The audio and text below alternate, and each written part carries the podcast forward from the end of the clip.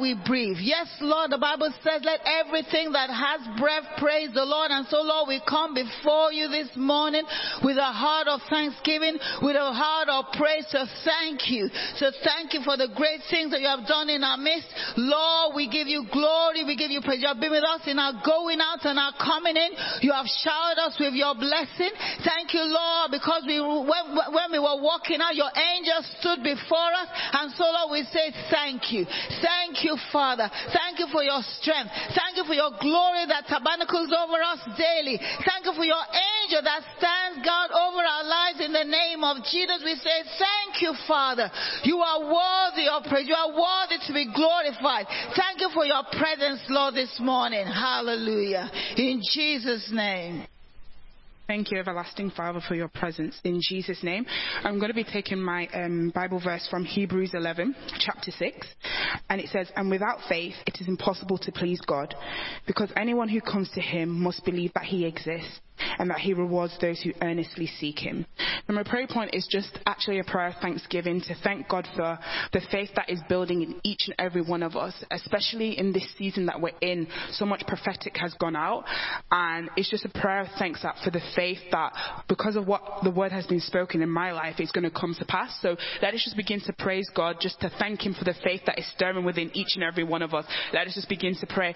That everlasting Father, my God and my King, we thank you, Lord, as you said in your word, that without faith it's impossible to please you, Father, Lord. And we thank you that in this season that we're in, we thank you for the faith that is building in each and every one of us. We thank you, Father, Lord, because we know that, Lord, the word of you will never return to you void until it accomplishes, Lord, what you set it out to do. And we thank you because the word that has been spoken from this altar, Father, Lord, is words that are trustworthy and true, that comes from the throne room of heaven. So, Father, Lord, we thank you for today. We thank you for the faith that is building up in each and every one of us. We thank you for the manifestation of your word, oh Lord, my God. We thank you because we hold on to that word, that Father, Lord, which you have spoken over our lives, oh Lord, my God. That is more, there's nothing, no words that we can say, but thank you, Lord Jesus. We thank you that in this time that we're in, oh Lord, my God, that the lives of so many, Lord, are being transformed by the spoken word of you, Father, Lord, which comes out, Lord, from your mouth, oh Lord, my God. That Father, Lord, we thank you, oh Lord, my God. We thank you, Father, Lord, for what you are doing in this time, in this season, oh Lord, my God. We thank you for the prophetic word, Father, Lord, that has come out, Father, Lord, from this holy temple, from this holy altar, oh Lord, my God. And we thank you, oh Lord, my God, because we are going to be a participant of that spoken word, oh Lord, my God. That sovereign Lord, we thank you. Sovereign Lord, we worship you. Sovereign Lord, we adore you, oh Lord, my God, because there's none like you, oh Lord, my God. Thank you, Father, Lord, for the word of you that is stirring up in each and every one of us, oh Lord, my God. We thank you that we're no longer limited. We're no longer bound, Father, Lord, by the chains of Satan, that we've been set free, Lord. As you said, where the Spirit of the Lord is, there is freedom and liberty. And thank you for the freedom of you that we are experiencing in this time. That, Father, Lord, we thank you, Lord, in Jesus' name. Father, Lord, we thank you, oh God, for our faith can never be shaken. No matter what the enemies chose us up, we will be standing firm to glorify your name in Jesus' name. Please turn to me to Luke 6. I'll read from 27. Jesus said, But to you, he's chosen. To you who are listening, I say, love your enemies. Do good to those who hate you. Bless those who curse you. Pray for those who mistreat you. I will stop there. We are not an ordinary child.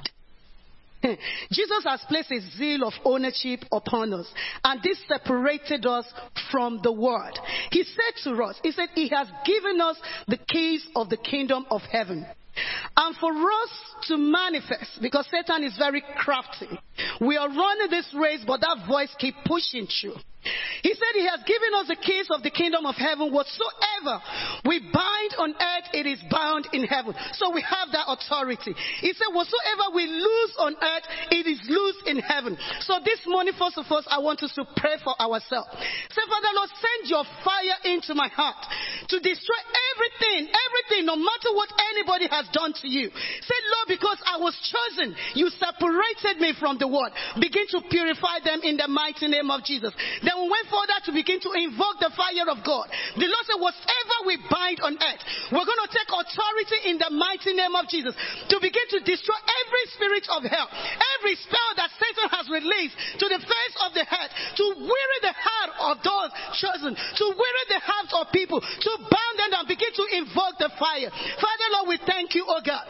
We give you all the glory, we give you all the honor, we give you all the adoration. Because the Bible says, For God so the whole world, Love the whole world. He gave his only begotten Son. It is not we are righteous that we've been saved. And you have commanded us to love our enemies, to pray for those who mistreat us. Lord, we ask this morning, anything, anything, anything, anything, Lord, that is in our heart, that is corruptly in our heart, we ask for your fire to destroy them this morning. In the mighty name of Jesus. Give us the heart of love. Give us the heart of love. Give us the heart to do good things, even to those that persecute us. In the mighty name of Jesus. And Lord, we take authority, oh God. We begin to destroy every spirit of hell that has held people bound in this vicinity. We lose them. We set them free in the mighty name of Jesus. Father, Lord, we thank you, oh God. In Jesus' mighty name we have prayed. Amen. I will be taking my scripture from the book of Ephesians, chapter 6. I read from verse 19. Pray also for me that whenever I open my mouth, words may be given to me so that I will fearlessly make known the mystery of the gospel, for which I am ambassador in chains. Pray that I may declare it fearlessly as I should.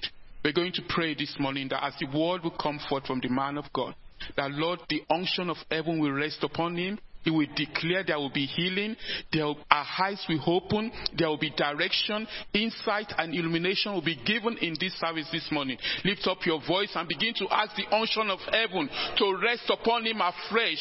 Grace of, heaven to rest upon him afresh. My God and my Father, we come before your throne this morning. We pray for your servant, O God, as he mount the pupil this morning, O God. We pray, O God, for heaven to open over him. We pray for your angels to encamp around him. We pray, oh God, that Lord, words will be given unto him. Lord, we pray for revelation. We pray for revelation. We pray for deep mystery of heaven, oh God, to be revealed to your son, oh God, as he ministers this morning, my God and my Father. We pray, my God, Lord, he would declare your word fearlessly. He would declare your word with authority and power this morning, my God and my Father. In this service, oh God, we pray for your healing, oh God. Let there be healing. Let there be healing. Let there be healing. Let there be direction, my God and my Father. We pray for your son this morning, oh God. Anoint him afresh. Anoint him afresh. Anoint him afresh.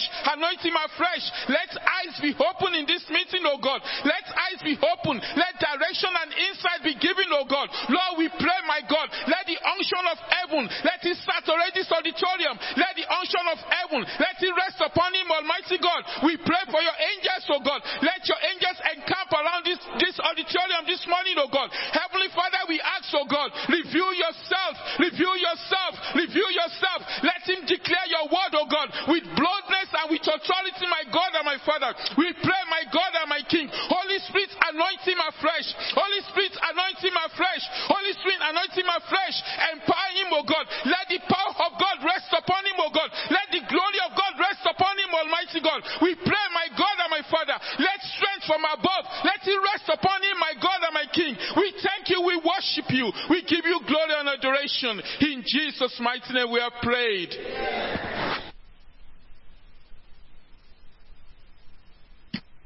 Uh, still in the attitude of prayers, I'll read from uh, Isaiah 14, verse 27. For the Lord of hosts has proposed, and who will annul it? His hand is stretched out, and who will turn it back? Praise the Lord. We can remember what God told Moses. He said, Tell Pharaoh, let my people go, that they may worship me. We want to pray that God's purpose for today's meeting will be achieved in our lives. That everyone that will enter into this place, the Bible says it cannot be annulled. Nobody can cancel what God have ordained for today for each and every one of us. And he said his hand is stretched out. And to do what? And he will not be turned back. So nobody can turn the hands of God back concerning the purpose of today's meeting. So I want us to begin to pray the Lord, let your purpose for today's meeting be fulfilled in my life, in everyone's life, everyone that will enter into this place. Let's begin to pray. Almighty and everlasting Father, we thank you for your word, O Lord. The Bible says, For the Lord of hosts has proposed. The Lord of hosts, you are here with us in this meeting. You have a purpose for this meeting, and you have brought us for this purpose, O God. Father, we pray, O God Almighty, that your purpose for this meeting, O God, will be achieved in every life. Everyone that will step into this auditorium, O God Almighty, wherever they are, O God. Heavenly King of glory, we pray, O God. You are the Lord of hosts. You are the King of kings. You are the Lord of lords. We pray, let your purpose be achieved, O God, in our lives, O God Almighty. And we know, Lord God Almighty, your plans for us, O God, are plans of good, O God. Lord God Almighty, part of your purpose for this meeting is that we, your people, will come here and worship you, just as you told Moses to tell Pharaoh, let my people go that they may worship you. We thank you because you have brought us here to worship you. You have led us here to worship you, to praise you, Lord. Almighty Father, we pray, let this purpose be achieved. Every garment of heaviness, let away from every one of us, that we will worship you in the beauty of your holy name. Heavenly King of glory, every wandering allowed, oh God, let it be taken away. That Lord Almighty, as we are here, we will know of you, we have the knowledge of you, we will increase in the knowledge of you in the name of Jesus. Heavenly King of glory, you said your hand is stretched out. Stretch out your hand over this meeting, Lord. Stretch out your hands over this meeting as you have planned, as you have proposed. You said, Lord Almighty, nobody can turn it back in the name of Jesus. Stretch out your hands, oh God, that cannot be turned back. That every one of us, oh God, we go back rejoicing that Lord Almighty, you have met with us, you have delivered us, you have saved us, and you have renewed us, and you have refilled us to the glory of your name, O God. We thank you, we worship you, O Lord. In Jesus' mighty name we prayed.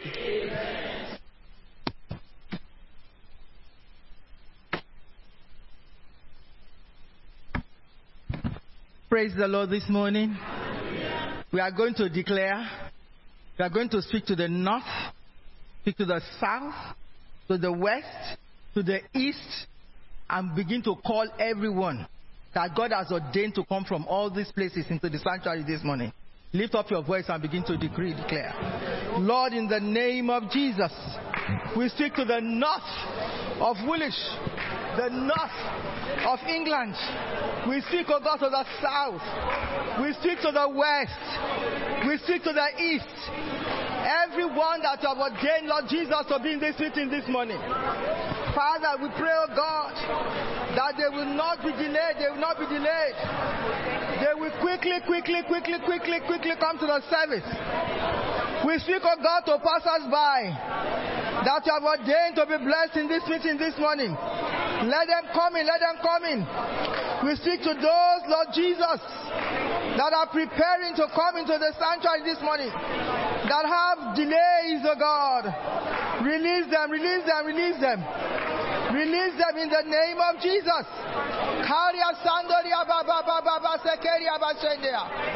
Everyone that have ordained to be blessed in this meeting, release them, release them.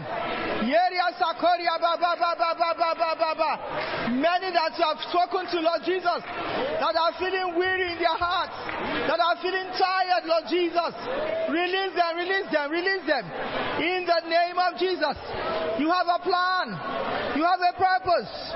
Your plan, of God, is to give us hope and a future. Those that their future is being shattered right now, Lord, bring them in, bring them in. You have a plan, you have a purpose, Lord Jesus. Thank you, everlasting Father. Thank you, Prince of Peace. May your name be glorified. In Jesus' mighty name we pray. It shall come to pass as we have prayed. Psalm 100 says, Shout for joy to the Lord, all the earth, all Christ's tabernacle. Worship the Lord with gladness. Come before him with joyful song. I don't know what has uh, brought you here this morning, but the psalmist says, well, Worship the Lord with gladness. The sound of rejoicing will not cease in this camp. Come before him with joyful songs. Fire be prepared, and I know you are prepared. All you on the drums and instruments be prepared as well. We are going to sing melodious song to the Lord this morning. Know that the Lord is God. He, it is He who made us, and we are His. We are His people, the sheep of His pasture. Enter His gates with thanksgiving and His courts with praise.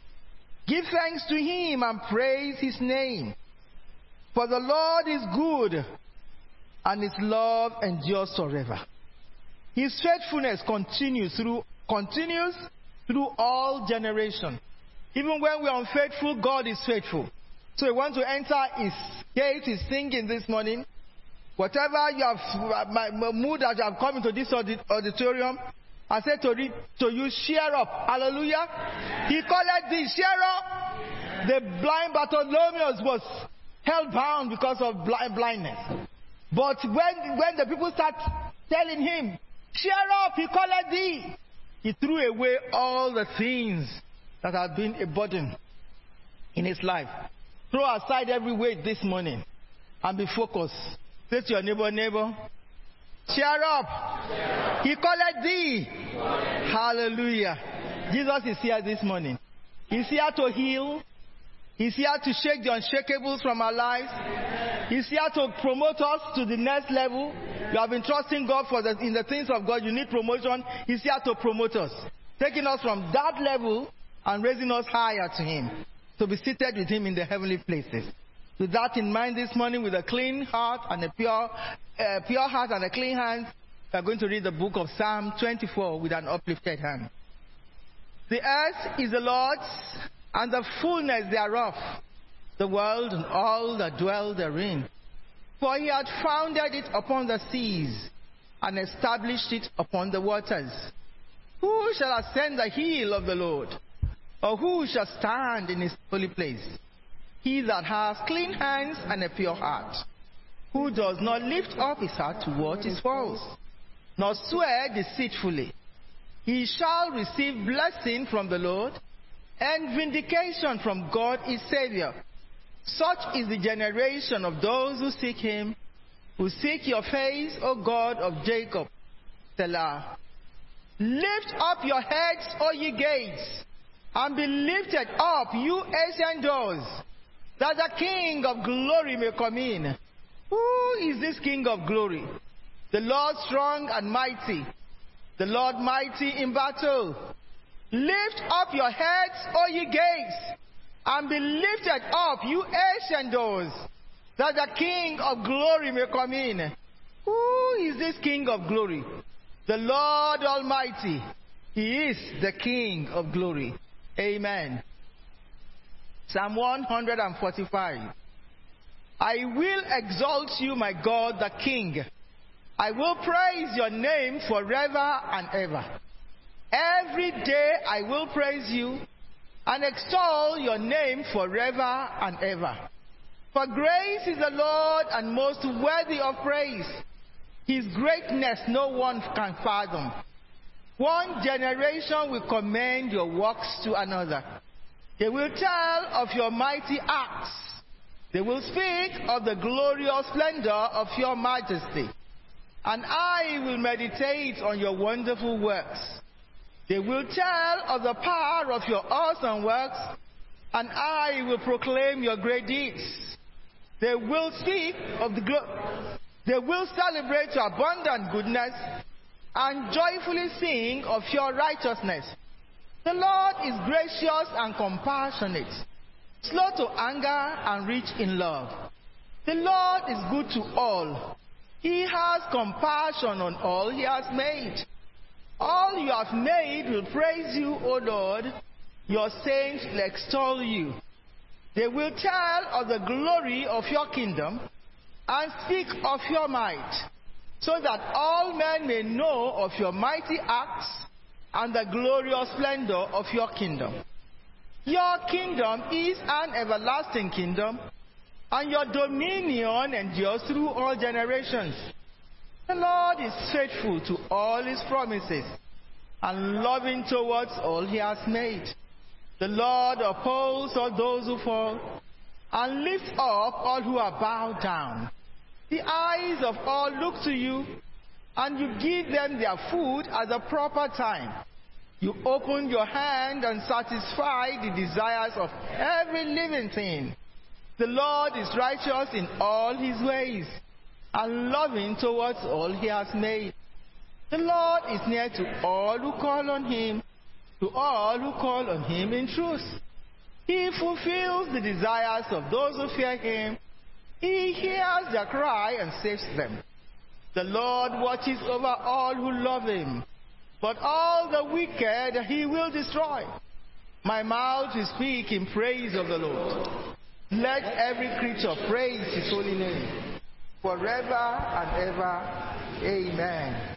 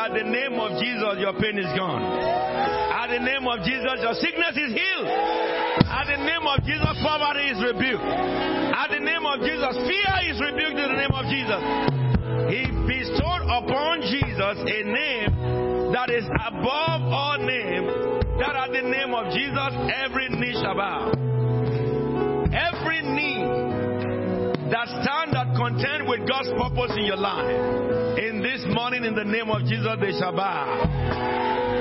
The name of Jesus will make way for you. It will take you to the heights that God has ordained for you. If you have been depressed, you are set free in the name of Jesus. If you have been afflicted, you are set free in the name of Jesus. The name that is above all names. We exalt and magnify you, O God. Put your hands together and thank God for the name. Hallelujah, hallelujah, hallelujah. What a wonderful name. What a wonderful name. Thank you, Lord. Thank you, Lord. Thank you, Lord. In Jesus' holy name we have worshipped. Turn to someone and welcome them in the name of the Lord. Hallelujah. Amen. Forevermore. My, my, my. What a wonderful name. the name of Jesus. I love it. Somebody say Jesus. How does it feel? How does it feel? You know something? This is the name that distincts you and I from the rest of the world.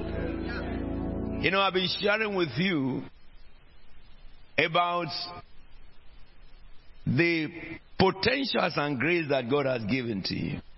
And this lecture began from the Holy Ghost Convention when I began to share with you about the Holy Spirit.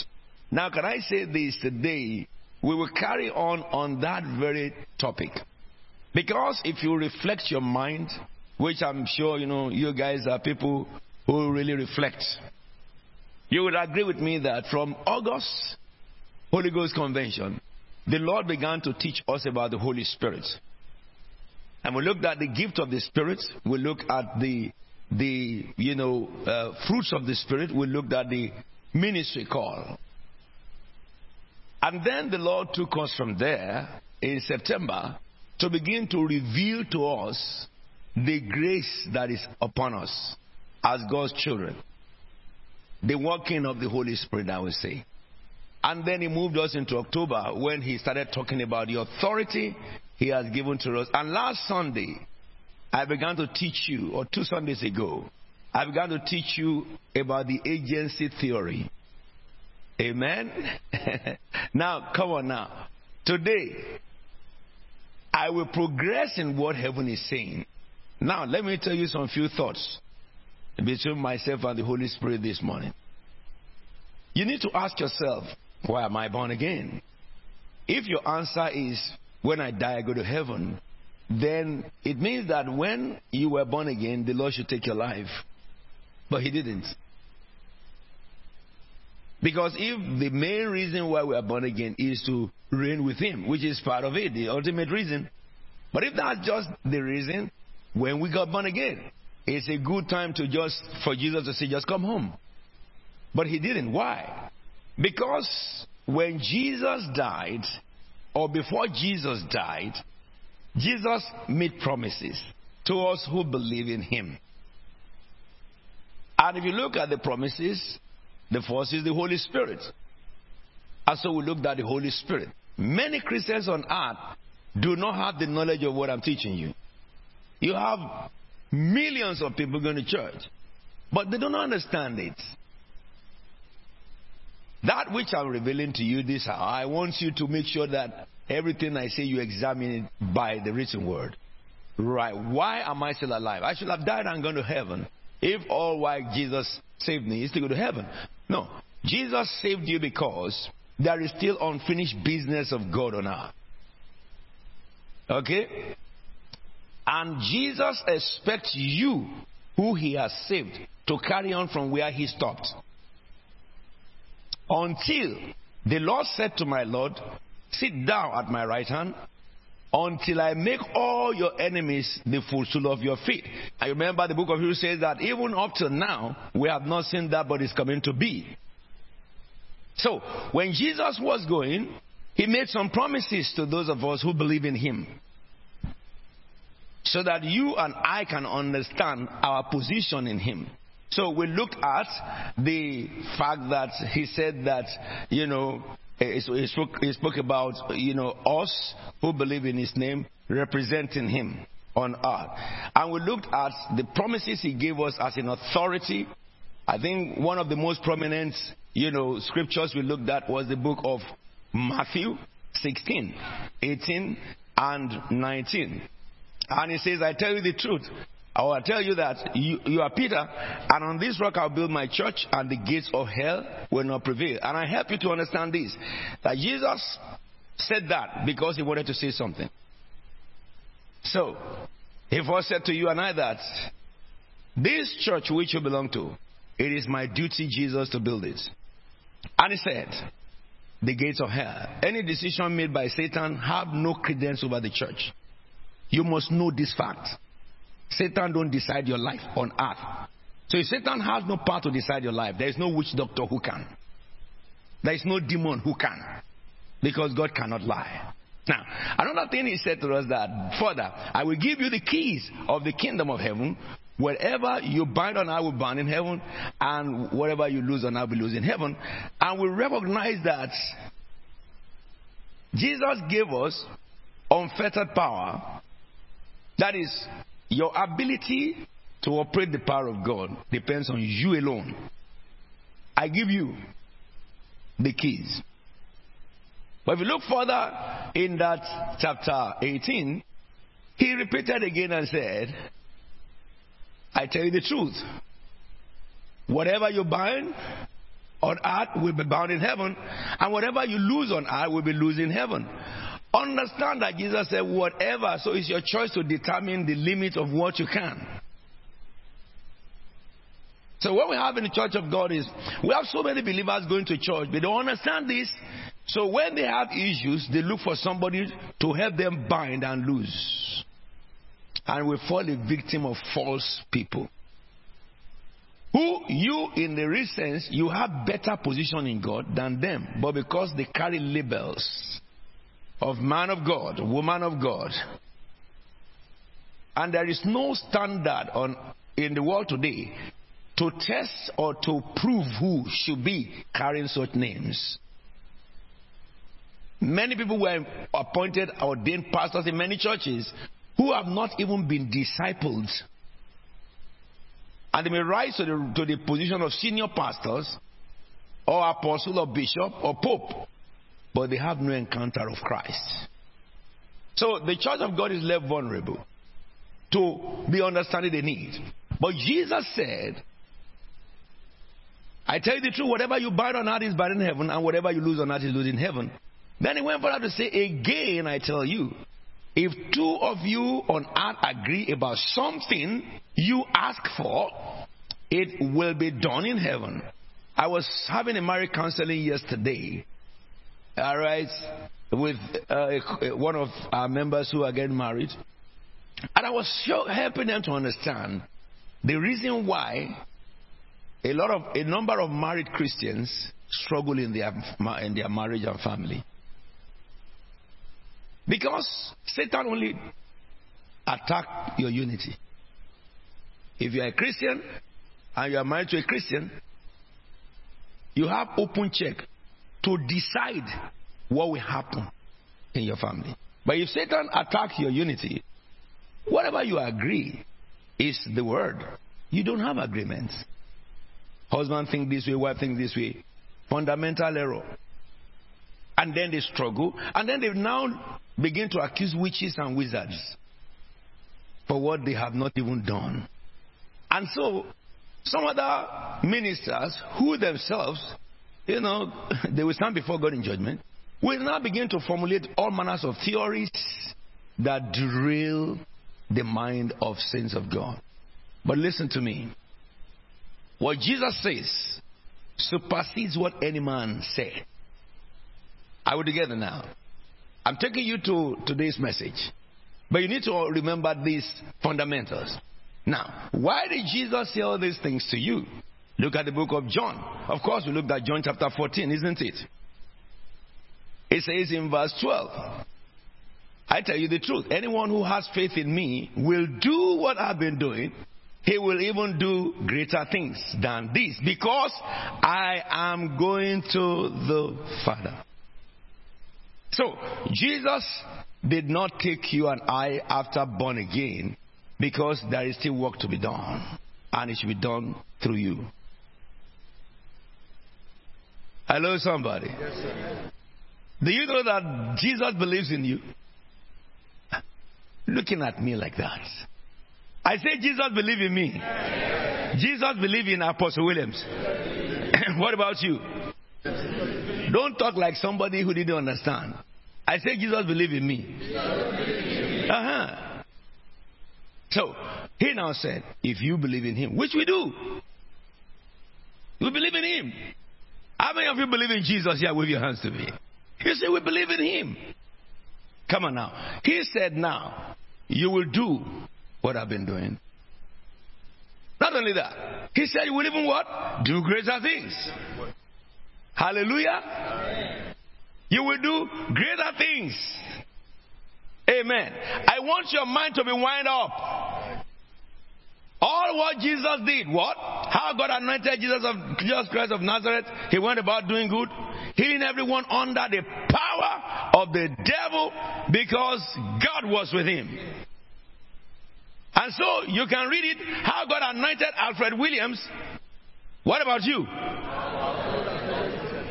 Hey, my friend, is this cathedral? I'm going back to New Cross. How God anointed who? With what? And don't call power like a powerless person. I said God anointed you with what? Holy Spirit and power. But you don't sit in church and see it happen. You have to what? Go about. Why did Jesus say this? Because of what you are. The topic of this morning is the church of the living God. Yeah. Am I talking to you? Yes, sir. Let me help you further in this statement. Understand, I said to you, when Jesus makes statement like this, it is what we call in law an undertaking. And remember, it is a, it, I told you, undertaking is what? Enforceable promise. Look at your sermon notes. Enforceable promise. When you make undertaking, you become a debtor. And you cannot withdraw from undertaking. But the person you gave that undertaking can revoke it. But you who said it can revoke it. That is the principle of undertaking. Am I talking to somebody? Now, let's see this critically. He said, the next verse. Please. And what? Let's read together. And. Come on now. What is the undertaking of Jesus, right? He said, What? I will do so when you are singing, what a wonderful name it is, the name of Jesus. Whenever you mention the name Jesus, my head will, will dance, my body will roll, my belly will jump. The name Jesus. Whether you call him out of fear or you call him out of faith, he answers. He. When that name goes out of the lips of mortal man, it goes to heaven. The whole door of heaven open instantly, and that mortal man is located by the GI system of the Holy Spirit. And whatever you ask in that name, angels will run to make it happen. Listen to me. He says, Ask me anything in my name.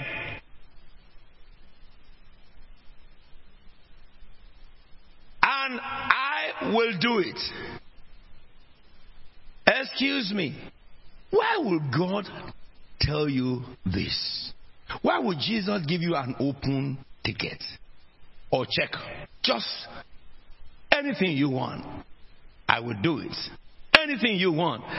You can imagine many things that you wanted, and you are looking for a prophet to help you say it to God. You are looking for an anointed in quotes man, and you carry more anointing than him. But because you don't have label, you went to him and put your head full of anointing under a man who is dry.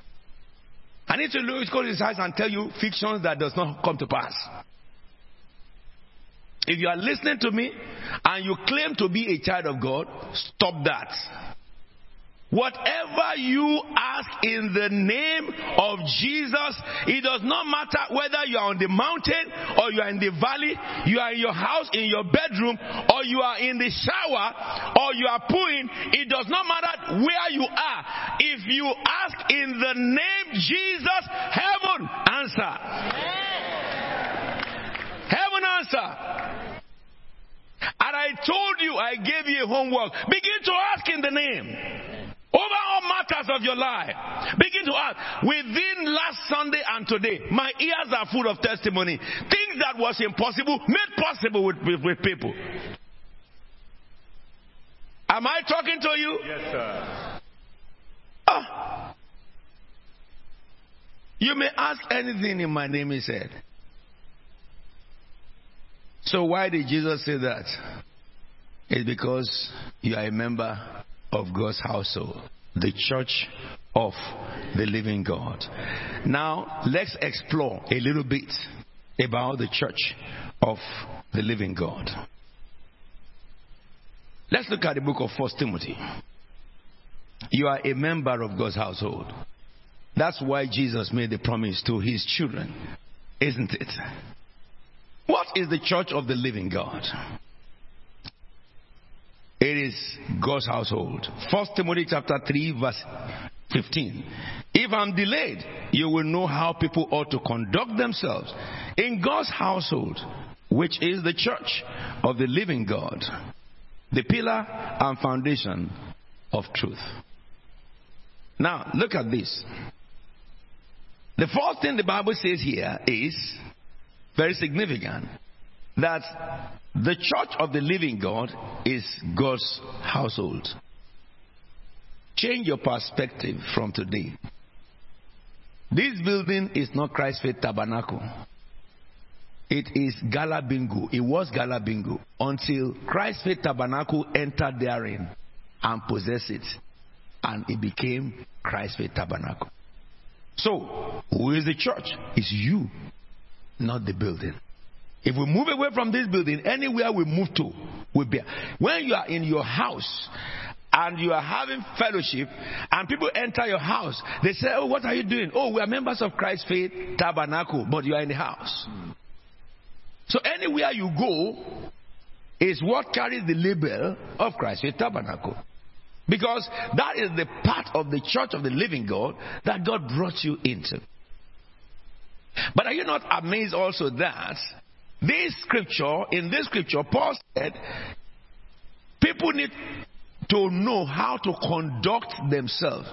So there is a behavior or a type of behavior that is expected from anybody who becomes a member of God's household.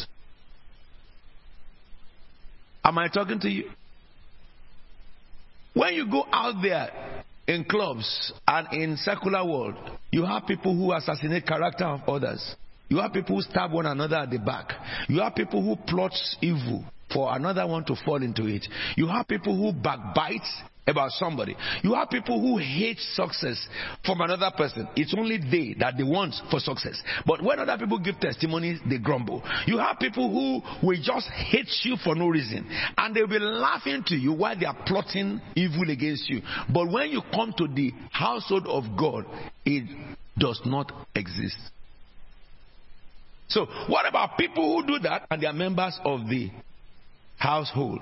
They belong to the building, they don't belong to the household. No, no, when I finish with you today, you will re examine your life whether you are really born again.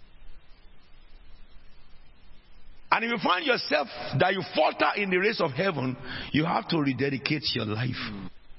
There are pastors who are not born again. Bishops, apostle, prophet, pope, not born again. Those titles don't give salvation. Am I talking to you? there are deacons, deaconess, elders. No, but I was discussing with a part of your of you, the German church yesterday, with the leaders. I started a training for them, and I told them that you see, let me give you the example: a deacon and a deaconess. What is the criteria for deacon and deaconess? Acts chapter 6. He said they must be full of the Holy Spirit and wisdom. Is that so with all deacons and deaconesses in the reality? No. It says an elder should be what? Blameless. Look, blameless doesn't mean perfect. But blameless means when there are issues, you are not to be blamed. That's what blameless is. In other words, every issue that you are involved in, you go there conscientiously with the Word of God so that your judgment is in line with the truth. Okay? It doesn't mean you are perfect. It's you are blameless. No taking side of people when they fall out. No treating people in an inhumane manner. You don't have such in your temperament. Now, so if you combine the qualities of standard quality for a deacon or deaconess with the elder, then what do you talk about, pastor? Even more. But is it so? Generally in the church? No. So, there is conduct in this place called the family of God, household of God. So, if you belong or you profess to belong, all right, when what they call salvation happens in you, that seed will kill what you used to do. And if you are a thief before, a thief before, and you get born again, you know what happens to you? As you get born again, and then suddenly Satan will arrange for you to steal. And you are so gifted by Satan before that before the eyes of people you can steal their phone. when their eyes are wide open and they will not see you. Just like some people who have such skill from the devil. It's the gift of Satan. You have the gift of spirits and you have the gift of the devil. So now, now you are born again. And in those days, you used to steal and boast of it that I can steal your mobile phone before your eyes and you will not know. You, are so, you have so much craft and demons who can operate. Now you are born again. What happens to you? As you are going, Satan sets you up. You see a mobile phone left alone in an isolated place and nobody to lay claim. And that thief spirit come to you again and say, Come on, nick that. You know what will happen to you? The seed of God in you will say, No. And then your flesh that loves that will say, It's an opportunity once lost. And you want to move to take it. And as you are trying to move to take it, it's helping you to understand that how smart you used to be, how you can easily take this stuff and you, and then when you stretch your hand, the seed inside you said, No. Something will happen to you which cause conviction. Before you didn't have it. And you will find yourself, your heart will cut, and you begin to move away from that. And then you say, No, no, things are different and you walk away. And as you are walking away, the in you say, Look up, and you see a camera had been fixed there. You say, Oh, I thank God if I had taken it, I would have been in trouble. When that happened to a man, is because you are born again. But if you do it before and you just take took it, it means you are not born again. What about you who lie? Somebody's knocking your door. You tell your children, tell them I'm not at home. You are a liar and also you are an educator of lies. When you are born again, when people knock, you will recognize that you have not, it's nothing wrong to tell somebody, I can't see you at this time. You have knocked my door. I did not expect you. Sorry, you may have to go back. I will arrange a time that we can talk. Anybody who came to crash your door, you didn't invite, you have the right to attend to him at the door and let him go. Offend man, you will offend them on the basis of truth. Oh, someone didn't like that. he doesn't like the truth. You have no business with them. So, the Bible says, therefore, in the household of faith, conduct changes. Not because you want to change, but because something took place inside you that functions the change. But the second thing he says here, household of God, he says pillar and foundation of what? Truth. Come on, let me help you know this. What is your new identity then? When you are now a member of the household of faith. Number two, what's your new identity? Your new identity is, is revealed in the book of Ephesians 2:19. It says consequently, you are no longer foreigners and aliens, but fellow citizens with God's people and members of God's household. Hallelujah. You are not alone. We belong to a family. Hallelujah. You are fellow members of what? God's household. I love that. And you are what? A fellow citizen. Excuse me. One tree, you don't call it forest. It takes so many trees for you to say, this is qualified to be called a forest. I need you. You need me. We belong to same family. Excuse me. How can a minister justify himself when you are a shepherd of a flock and your flock wants to see you and they have to go through three screening before they can get appointment and when they get appointment you may postpone to see them in six months time who sent you who sent you think about this those of you who are directors in the office if you want to see your director does it take you six months Excuse me. From where did that come? From the pit of hell. Excuse we are members of God's household. Somebody here may be the Prime Minister of England and he's here. When he's out there, he's the Prime Minister. When he comes here, he's a member. he sits down with the cleaner in the office. They are members of the same family. Let me tell you, so, whatever God makes of you, maybe some of you are knowing your local government, maybe you are becoming an MP and they know you in the, in the nation, maybe you have been promoted that they know you in the United Nations, that you, you sit among those who take policies and decisions over various nations. And your name is flying all over the whole place. Do you know what? There's no such thing as a celebrity It's of the devil. The word celebrity came from Satan. You are ordinary man. When you come here, you may be the usher at the gate there. And that's what you are. Excuse me. So, your position in life that God had made you is a grace. And God give grace to profit others. Members of the household. Excuse me. That's the reason why in the household of God, all what you see are people who recognize that they are from the same father. So when somebody hurts, you hurt. So when somebody you know, rejoices, you rejoice. Somebody has an issue, call another person. Ah, this is the situation. It is odd time. It is in the night he called. You wake up and pick it up. And it tells you the situation. Because you have heard about the situation, sometimes you pray till morning. For that person, you deprive yourself of sleep. Because your brother is hurting. You can't wait to call the person first time in the morning. Am I talking to you? You are members of one family.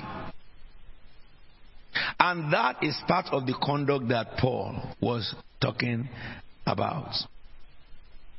Let me take you a further steps or further steps forward. If you look at the book of Second Corinthians chapter 5 verse 20, it says, "We are therefore ambassadors of Christ ambassadors, as though God were making his appeal through us. I love this statement. I'm talking about your new identity. You know, your first identity is that you are citizens of God. Your second identity is that you are an ambassador of God.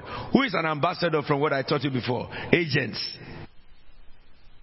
Under agent theory, you remember what an ambassador speaks. If an ambassador commits his country to another country, he's done. He's done. because he has said so. So, as ambassadors of Christ, you are agents. And that is the reason why all those promises of Jesus ask this whatever you bind is bound, whatever you lose is loose. That is the reason why Jesus can say that to you.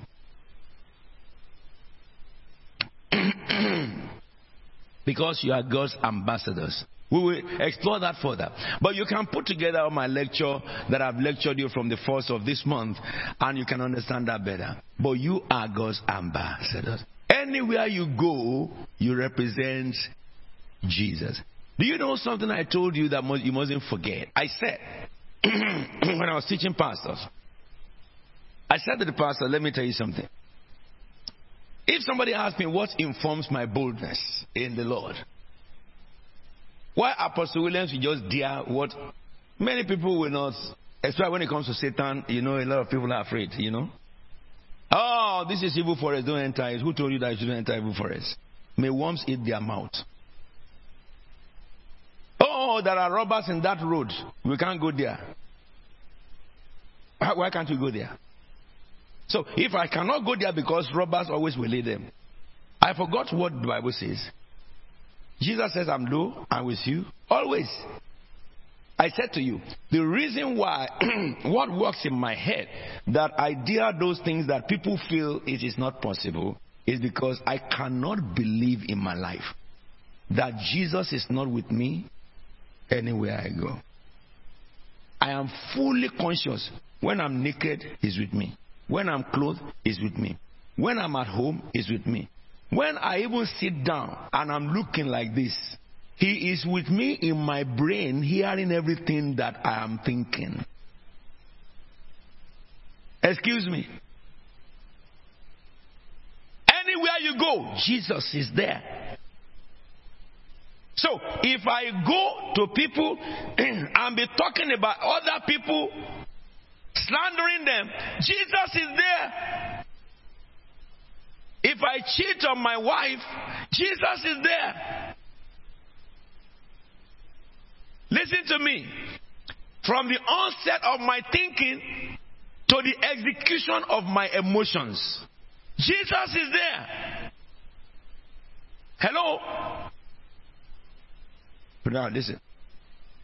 So, if I'm conscious that I carry Jesus everywhere I go, what does that do? It works good conduct in me. Because I am an ambassador of Jesus. The day you say yes to Jesus, you have become an ambassador of Jesus. and if you understand that, anywhere you go, whatever you say, whatever you do, whatever you plot, is with Jesus. No wonder he says in Second Corinthians chapter 5 verse 10. Put it on the board quickly. Let everybody read it, shall we? For we must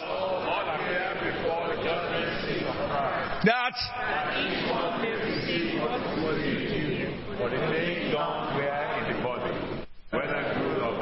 did you see that? Did you see that? As ambassador of Jesus, you can never divorce yourself from Jesus being with you. And if Jesus is with you, the angels of God are with you. If you are struggling with that, where are you going? That you think Jesus was not there. And then you became reckless. Where were you thinking? And you thought Jesus was not there. And you began to dialogue with demons, demons, evil spirits, speaking to your mind, loss, speaking to your mind, deceit, speaking to your mind, lies. And you are also conversing with devil. Come on now. You are God's ambassador. You must always converse with the Holy Spirit of God. You have nothing to do with wicked works of Satan. That is a good ambassador. Such ambassador will speak and heaven will open because he is with you. So if you are reckless in your life, how can you exercise the authority of an agent? He will not honor it because you don't have faith in his name. Am I talking to you? That is what weakens a highly powerful and anointed person. Because we do not recognize every time that He's with us. We are ambassadors of Christ. Look, it says, as though God were making His appeal through us. So if God is making appeal through you, no wonder Jesus said, "Whatever you ask in my name, I'll do. Ask whatever you ask in my name, you would, I will do it. You are my agent, I will do it." Hello, my son. When sinners entice thee, consent thou not. I love that. Come on now. So, to the ambassador of Jesus is made available every treasure of heaven, the Holy Spirit with all his gifts, angels and cherubs and seraphs wait to serve you. Hebrew chapter 1 verse 14. Are not all angels ministering spirits sent to serve those who will inherit salvation? So, therefore, if I was you, I would only conduct myself according to Jesus. I don't care about sickness. Body can be sick. But if I don't like you, I will tell you and command you to die. I cause you to die until you die. That is the sickness I'm talking about, not man. So don't go and say, Apostle say fall down and die. I don't say that. I never wish any man to fall down and die. I separate the man from the spirit. I command the man to rise up and I command the spirit to go to hell. Am I talking to you? Good. So, you have insight about this word.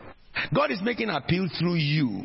So, God must be able to depend on your lips because you conduct yourself as an ambassador.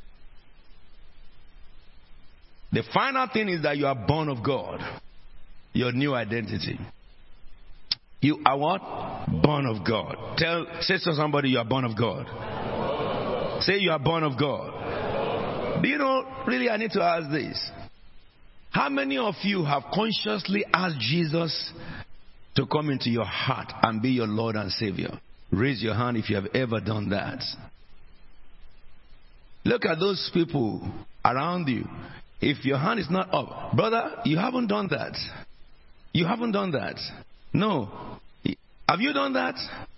You have asked Jesus to come into your heart, and you too. Have you? Yes? Good. Is anybody whose hand is not up? Look, don't, don't look at how good you are. I'm not talking about that. I'm just talking about confession. Okay, so everybody here now has. Now let me tell you this. That does not mean that you are perfect. Okay? Is inviting Jesus to your life is the beginning. Okay? When you when you apply to university and you are given admission, it doesn't mean that you are the most brilliant, you see. Even some struggle with their results and yet universities take them. And some are given because of their high class intelligence. So, when we talk about salvation, it's not because you are good. If you are good, you don't need salvation. Because you and I can't help ourselves. All men have sinned and fallen short of the glory of God. So, it's not because we are good. But you know something? When you go to university, you know nothing about the course or little about the course.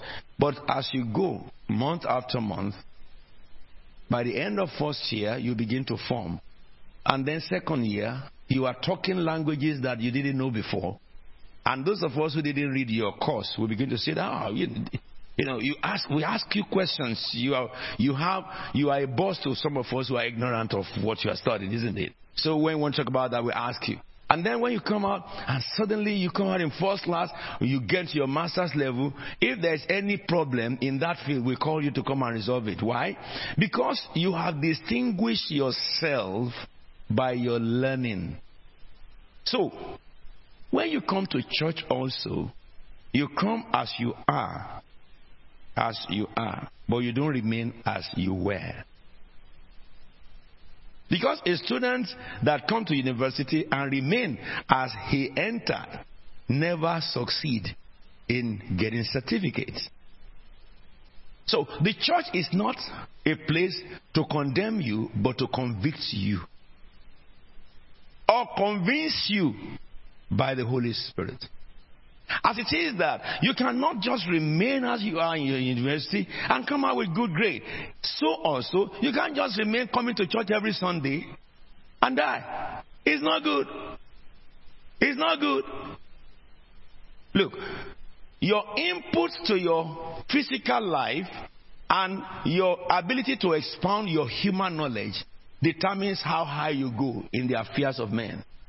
People don't become director because they have certificates. It's because these guys have distinct themselves among all who have certificates that apart from certificate, I have something to offer by increasing their knowledge. So is the church. The church is a place of knowledge of the kingdom so that you and I can apply the knowledge on a daily basis, and before you know it, you are operating the power. I mean, you have encounters of God. It's so blissful, man. I would never have loved another thing than to be a preacher of the gospel. Hallelujah. I belong to the Royal Institute of Jesus Christ, Chartered and Fellow. Now, let me help you know this. Therefore, born of God. What about it? John 1 12, 13. Yet to all who received him, to those who believe in his name, he gave them the right to become what? Children of God. Children born not of natural descent or human decision or of or husbands we but born of God. Are you born of God? Say yes. yes. Now let me explore being born of God privileges of being born of God and also the is a duty that is imposed upon you. So, anyone who believes in Jesus is born of God. Okay? You know, there are still some of us born of God, you are still arguing. you are born again argumentator. And said to him, when those who have gone ahead says that this is not good, say, show me the Bible. I wonder why I can't find your name or your father's name in the Bible and your story and your grandfather's story in the Bible. But yet, when you tell me that your grandfather is this person, I believe it. Isn't it? I didn't say show me in the Bible that that is your grandfather. Hallelujah. You will soon get out of that argument spirit. Amen. Amen. Either I like it or not, you will grow. I say you will grow. Uh-huh. but once you are born again, you have accepted Jesus. You are born of God. Sometimes we, we confuse obedience to God with salvation. Salvation is for those who are disobedient but when they get saved, they are to be taught so that they can overcome disobedience in their spirit, man. Am I talking to you? Uh-huh. So that's why some of us condemn others, we judge others, and if you see that a bishop fell into adultery, you say, a whole bishop. What about you? Are you not whole? Are you part? Are you part? A whole bishop. As if, you know, bishop is not like you. If, if the Bible says that Elijah was a man like you, and then you saw a bishop, I will talk about that in a minute and we'll close. Now, watch this. Born of God. First John 5 1. Everyone who believes that Jesus is Christ is born of God. And everyone who loves the Father loves the Son, loves his child as well. Now, anyone who loves the Son loves the child as well. So, why is the Bible talking about this? If you believe in Jesus, you are born of God. That is everyone who believes that Jesus is their Lord. Am I together with you now? But there is, an, there is a duty imposed upon those who are born of God. The first duty, 1 John 4 7. Dear friends, let us love one another. Because why? We belong to God's household together. That's your first duty. So in the world there, you hate people. Even you have some family members that you are hunting down. Some people pray against their mother-in-law. And their father-in-law is in a problem. He didn't train this child before he gave him to marriage. And so anytime there is problem in the marriage, they blame the father-in-law. And all stuff like that. But you see, in this house, you don't blame anybody. Am I saying something? You love every brethren. Ah, ah, ah, ah. It says, Dear friends, let us love one another, for love comes from who? God. Everyone who loves has been born of God and know God. So if you are born of God, which is born again, you must love other born again. You don't hate those who are born again. You know, some people, when you are distributing leaflets in the market and you see another person say, Oh, I'm a Christian, you know, they say that, but you need to be born again. It's because they are not born again. Who say that? They don't know what born again is. you, I mean, even that I was I was going on the market and somebody came to me to give me leaflet. I said, "Oh, I'm a child of God." He said, "And so." so I like to understand from that person his knowledge of a child of God. And when I began to question the person, I, I, I told the person that I am born again. He said, I'm what? I'm filled with the Holy Ghost. He said, I'm what? Aha! I know that now I need to talk to this one. That's like, you are, you are a Christian. Yes, okay. When last did Jesus appear to you? So Jesus appear? He doesn't have to appear. And I said, show him the Bible. If you love me, my Father will love you, and I will show myself. Did you read that? So when did you see the show? Excuse me. You know that they don't they are ignorance. If you, a member of this house, you see a Christian and he says to you that I'm a child of God, don't probe into it because nobody can call himself child if he's not convinced he's child.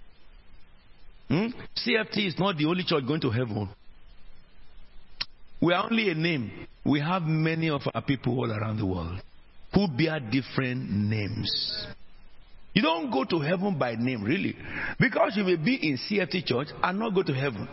For you to go to heaven is why I'm telling you the truth. If anybody goes to a church where they lie to you, you won't know the even road until you die. You just go where you die and you wake up. The people you see are not friendly. And unfortunately, you can't say, you can't say to them, No, I'm going back to my body. They will say, Look at your body, carry it, and you do this. I say, No, no, I don't, I don't want you, I don't want you. I say, It's not a matter of wants. It's your choice when you are not. You chose us. And it will show you how your ignorance brought you to their camp as a messenger. How they have used you to destroy many lives. And you will say, if that is the person, yes, that is true. And so they will say, Jesus, you don't know. That voice has spoken to many who died in church and they went to hell. Excuse me. But you see, you must understand this. If you are born of God, you cannot hate man. You can't hate a member of the same folk you are. You are born of God. How can you hate another member of the church? We pray that everybody should be successful, isn't it? You know, I always say this be careful. Because if I preside over a church, which is this church, if anybody wish contrary to my wish for you, that person put himself in my fire line. So when I begin to tell Jesus who appeared to me that, Father, pass judgment over everyone that, that stand against my members. If you are a member standing against member, you are the first that Jesus will judge first. Because I didn't know. I'm just praying as a shepherd. Wake up in the midnight and begin to deal with the issue of some members. Because I've had it. And if you are a person who is causing that issue, my prayer will work because God will answer me. It is not possible for you to say you are born again and you hate a member of God's household. Come on now. Deep calls to deep. How many of you hate your children? Why don't you hate them? Because there is a bond. So if you are born of God, it produces love for sins. That's the reason why you pray for one another. That's the reason why some of you see employment somewhere and somebody is jobless. You just call the office and say, ah, There is this job here. This person has said they are looking for this job. You you you you you, you connect the person. Or somebody, you know, just lamented beside before you. Oh, I don't know even what I will eat tonight. And you have to spare. He didn't ask you, but you will give it to the person and say, Oh, look, dear, just take this. Maybe it's my last, you just have it. Because I have something to eat tonight. If you are born of God, that is what your life will be. If your life is not be like that or it's not so like that, then I wonder whether you are born again. Because those who are born of God love. They love. Not because they want to, but because the seed in them makes them love. I'm disappointed by somebody, you still love the person who disappointed you. Rather than hating him, you pray God to have mercy. Excuse me. You don't have secret you keep. When that secret is good, you look for people in the family. Do you know this is available? Do you know you can do this? Do you know you can do this? And help them, push them forward to succeed. This is what I did. That's the reason why in this church, People who are successful among you will do seminars where they will come and teach you how to be successful. Let me tell you something. Born of God means love others. When they succeed, you are happy. When they are hurting, you are hurting. When they are in pain, you carry the pain. Born of God. Come on now. Love must be genuine, not lost. The love between husband and wife is not what I'm talking about. But because you are members of same family, born of God, you wish everybody success. Let me tell you something. You know why apostle is blessed? You want me to tell you the secret? Let me take my water first. Hallelujah.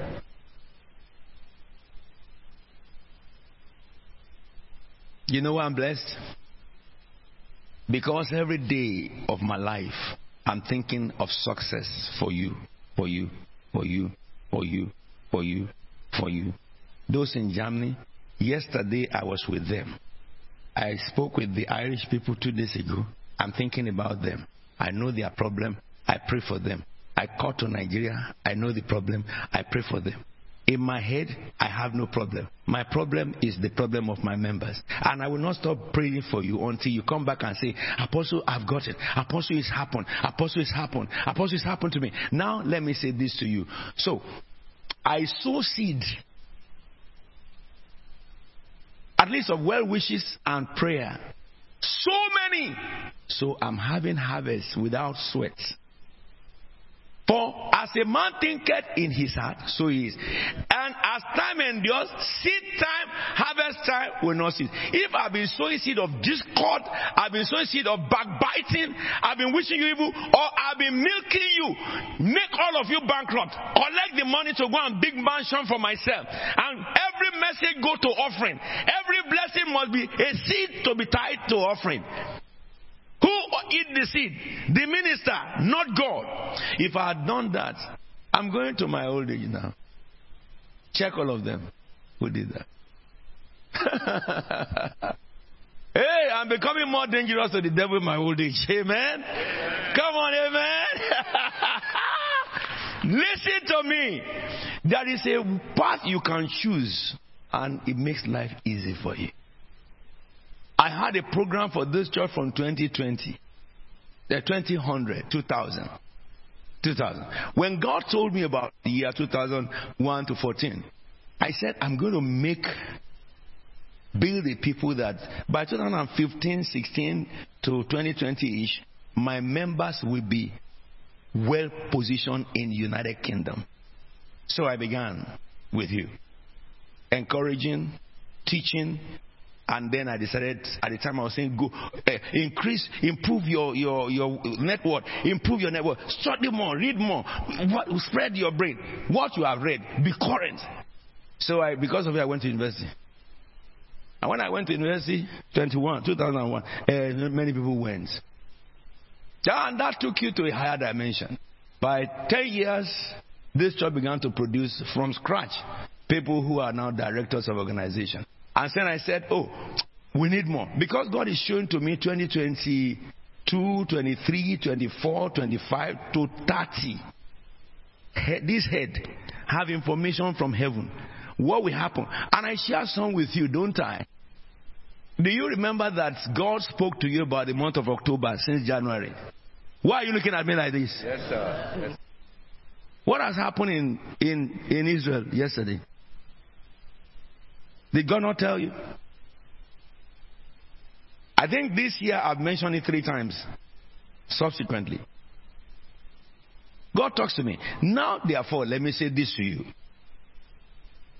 These things happen because of what I've been sowing to you to succeed. When I went back to university now to study law, do you know how many people in this church, all the youths now, first class, first class, first class, masters, distinction, distinction, and I sit down. I told my son today when we were coming, I said, son, I have achieved my purpose in life. I said, my heart for people have been fulfilled. I've raised the people who can take the steering wheel and drive this. I said, but there's still something I will do. You want me to tell you? I said I won't tell anybody until I've done it. Hallelujah. I said I won't tell anybody until I've done it. So what am I saying to you? Why should Apostle William succeed? Because I love you. You are my only grace from God. Listen to me. If you are a member of God's household, you must love one another. Not by but by deeds. None of you will ask to see apostle and you have to fill many forms to see me. Is there anybody here? No. Did you come to see me in counseling and in the front of my room, uh, my office, I put there prophet offering. Excuse me, did I do that to you now? Answer me, they are looking at us on television. What are you doing like this for? They are looking at us. Has apostle put a box in front of his office and he called it apostles offering. So before you see apostle, you first put offering. Has apostle come to you come to see apostle and said, I know your problem. I wrote a book. You must buy that book. That is your solution. He, did I do that among you?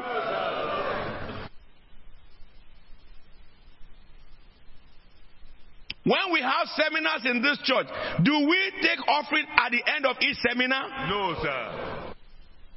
All the professional seminars we conduct, did you pay for registration fee? No. When we do our annual convocation, do you pay for registration fee? No. No. Do I sell materials to you when I do all this training to you? No. Am I poor? No. Hallelujah. How will I be poor? Through my lips, God have made you, made you, made you. If I don't have money, if I pick my phone and say, Sister, Apostle doesn't have money, I'm sure that something will rain in my house.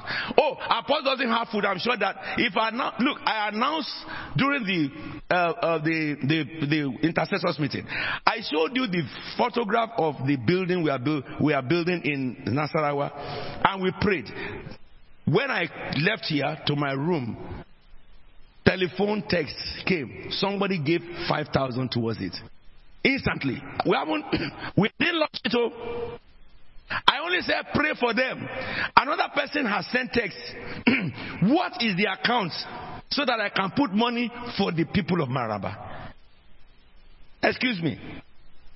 I'm talking about if you are born of God, then you must love God's household. Listen to me. I go to preach in many places in the world. Some nations, when we go to preach, I call back home and say that these people are poor. I hear the need of those churches. I call my administrator and say that these people just need 10,000. It will solve their problem. And they don't do several committee meetings to approve it. Excuse me. Because that is the way I've taught you. They send what the people need and they meet up their need. We had crusade in, in Cameroon. The whole stadium was jammed. But the man who is the head of the churches, only 10,000 pounds. His, his, his vicarage, they couldn't complete it. I called. We paid. This church paid my ticket. They didn't pay my ticket. I didn't take a penny for offering, and we were there for seven days. And God did extraordinary miracles. Now I told them that don't give me anything. What will you give me? What you want to give me, give it to this old man who had been serving in this church, this country, about 40 something years. Give it to him.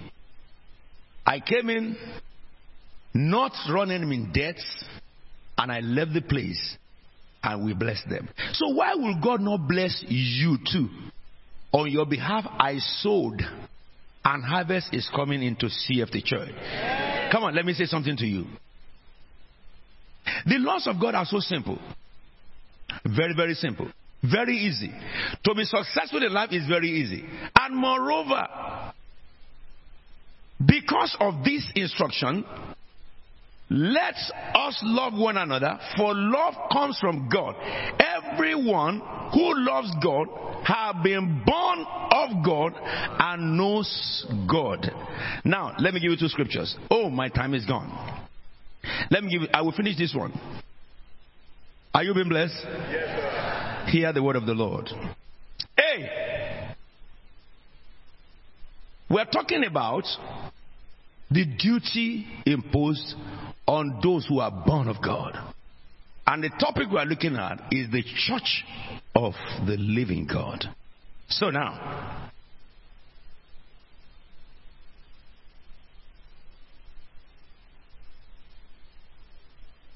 how do you know you love God's people? How do you know you love the brethren? In CFT, there's no backbiting. There's no front biting. Because I give you better things to look forward to than to be backbiting. So if you have people who come into this church and backbite, it won't find a nesting place. No, it won't find a nesting place. Because everybody is conscious of who they are. And there is no member of CFT that fear demons. Because you are demon busters. A child in this church cast demons out. The youth had their, eh, their revival some time ago. They were all 13, 14. When they began to pray, an old woman was there. The power of God picked her up, knocked her to the ground. That old woman began to manifest demons. By the ministration of 14, 13, so I went to them and stopped them from praying. Because the woman was on the floor crying and said, Please help me. Apostle, please help me. I'm sorry. I'm sorry. And she began to confess what she did when the demon came into her. This is what I did. This is what I did. I said, Shh. And I took those young men and women, I said, enough. Leave this one alone.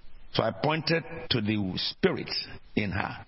Come out in the name of Jesus, and boom. She was like dead. Instantly. And I told the youths, young, young ones, to go and do other things. When she came up from her stupor, when she began to confess the things she did, hmm, I shook my head. So, children in this house cast demons out. Children in this house operate in the power of God, in signs and wonders, in healing. I don't need to invite a guest minister for prophecy to come out of this house. Come on now. I don't need to invite somebody for miracles to happen here. Anything that Jesus did in CFT, we do it. Greater works, we do it. But you know, it's because I sow a seed of love. I sow the seed of love. Love one another. Let me give you two more, and we will stop. So, what is that love? John, 1 John 5 2. How do we love God's children? He says, This is how we know that we, are, we, are, we love the children of God by loving God and carrying out His commands. That's how we know it. By loving God and carrying out His command. How do I know that I love you? I carry out the command of Jesus. Isn't it? Come on now, church. Amen. Somebody say amen. I can't hear you say amen at back there. Now, keep these treasures in your pocket. Look, I'm fed up of people telling people on television that all this jazz nonsense that like you know some people are sitting on your star nonsense nonsense the stars in heaven have no bearance to man Oh, there are some pattern in your family. Rubbish. Rubbish. Jesus came from Rahab the prostitute. Am I talking to you? Yes, sir. There are people in the Bible that are relegates. But when they come in contact with God, it changes all things. It does not matter altar in your family. Did you build the altar? Look, let me say this. If your father have altar in your family and there is they are still worshiping shrine there, it's not your business to destroy it or not to destroy it. It has nothing to do with you. It cannot, it cannot dictate, it cannot even, happen. the demons of that altar, they, they will not dare it. Because they know if they dare it, the one who lives in you will react and that will be their end. So all these teachings that that altar may have influence over it, nonsense.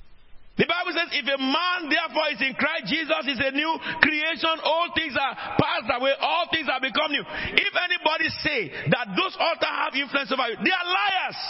Their father was not a wizard. My father, Koko in Zod you know, who really were attacking lies of that is my father's name before he knew Jesus. Satan, Korokoro I. They lie to Christians. You are set free by the blood of Jesus. I will show you that's the final board.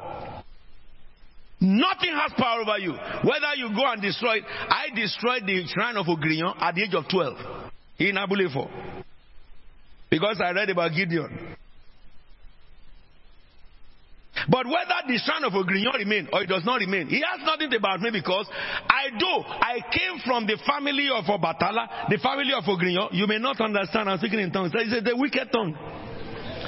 You not know it. Oh, Oshori Wale, that's my father's name. Wizard has come home. Mr. Wizard has come home. That's my father's name. Hello, somebody. We work with evil spirits in my family. Every child born, firstborn, prima facie, you belong to Satan. But I'm looking for Satan who will come and meet me and say that you are the first son of Oshoni Wale, so you belong to us. I genuine initially. He will his his his pounded yam as yam. He will he will pound it. He will just eat it raw. Ah! Don't Don't let anyone scare you. They are all bunch of liars. God took me from the family who knows devil and took me into the company of angels in heaven to stand in the courtyard of the Father when decision of nations are made. With my very eyes, is it not with my eyes I've seen the Lord Jesus again and again? Has my foot not stood in the in the boardroom of heaven when God took decisions over Nigeria and other nations I told you, and they happened to the timing? Come on now. Don't let anyone scare you. Jesus said it. Look at. This is how we know the children of God, not by ordination, by carrying out the command. Look at John 14 and let's see Jesus' affirmation, Jesus' affirmation over this because I have just short time with you now. Look at John 14 21. Shall we read it together, please? Whoever has my command and obeys them, he who loves me and and then finish. So he said to you formally that if you are born of God, you will love one another. Jesus wants everyone to succeed, isn't it? You should love success for everybody. Forget about your. If you want fast success, forget about yourself. Start praying for others. You will see how things will happen for you. Are you with me now? Yeah. Anything you imagine that is good, that is what you can do because God put that imagination in your head. I have proved it among you. And I was going to school, people said that at your age, your brain is, is dead. And I said their brain, not your, my brain. And my name is not your. My name is Alfred. and I went. I went because God told me that if I can take that step, it will propel all of you forward. And you went. Reverend Josephine Collier finished her LLM in law last week. You didn't clap.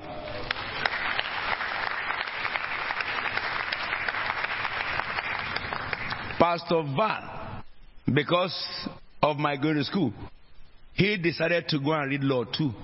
He first argued with me that no, I can't, ah, that thing, I can't go there. I said, that's what we read.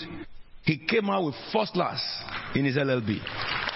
He's finished his LLM now. Okay? And I have so many examples from among you. Testimonies upon testimonies among you. Someone say you can't dare success. Tell him in CFT. We don't dare success because success is ours. Amen. We don't have to dare it. It is ours. The Bible says, whatever you lay your hands on will what?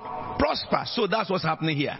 But you see why? It's because you love the Lord.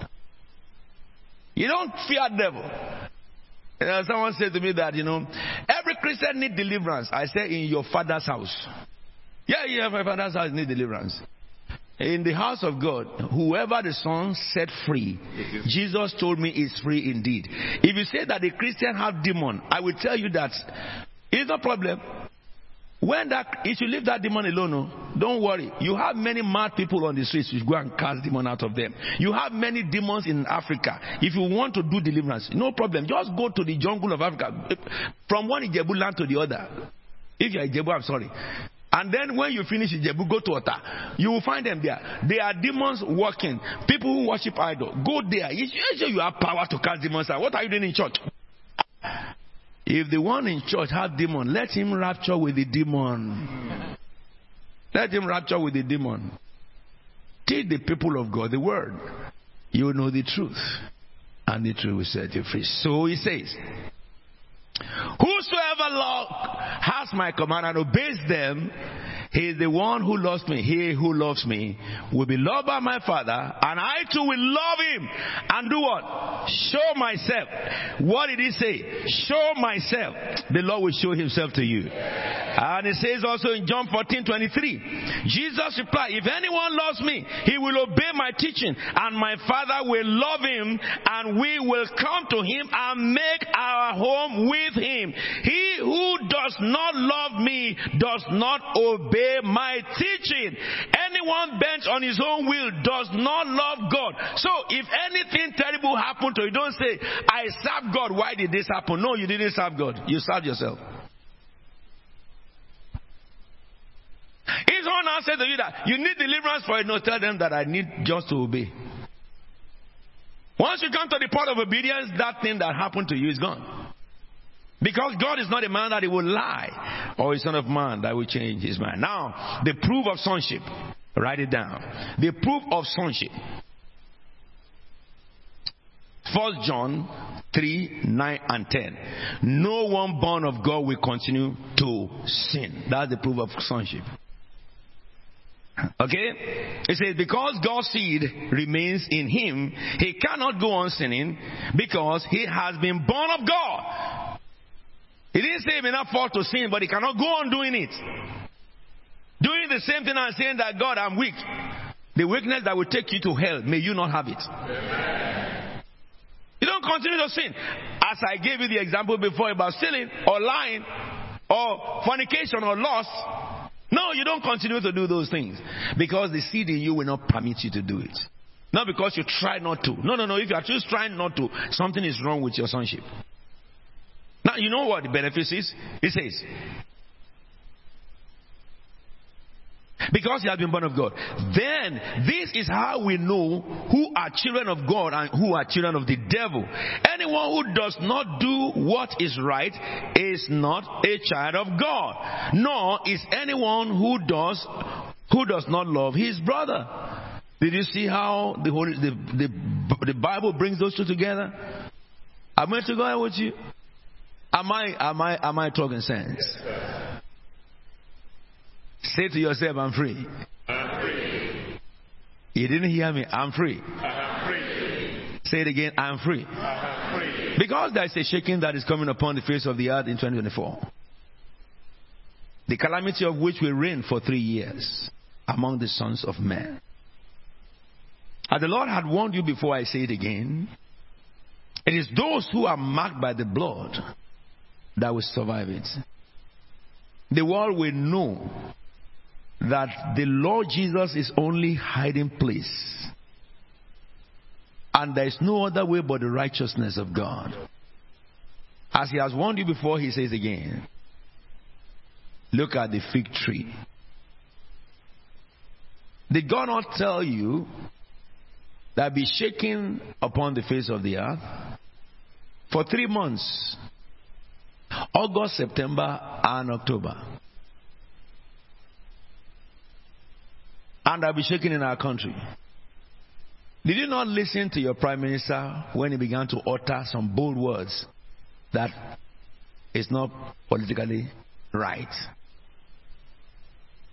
Speaking on behalf of the church to ease the tension of Satan over the church in England. Let me say this to you, therefore. Your time has come to rule, to reign, Amen. to move in power Amen. and the unction of heaven. I'm happy with you when I hear or see you and I hear the Spirit of God conversing with me. There is a people that God has prepared in this nation. We will bring Britain to their knees before Jesus Christ. Am I talking to you? People are yearning for the truth you know. But the time is come. Your voices will be heard. I'm talking about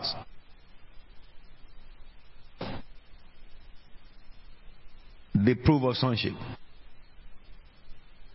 Finally, benefit of sonship. Two scriptures only. What is the benefits you have as sons of God? First John 5 4. For everyone born of God overcomes the world. This is the victory that overcomes the world, even, yes, Lord, our faith. You have overcome the world. I say you have overcome the world. What is CFT? Building. I can't hear you.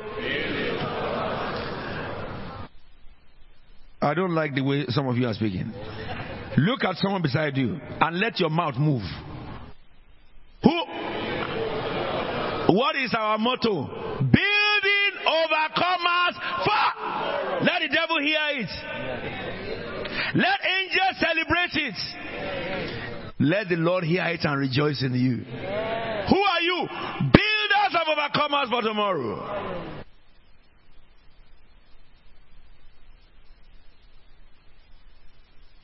Therefore, you overcome the world.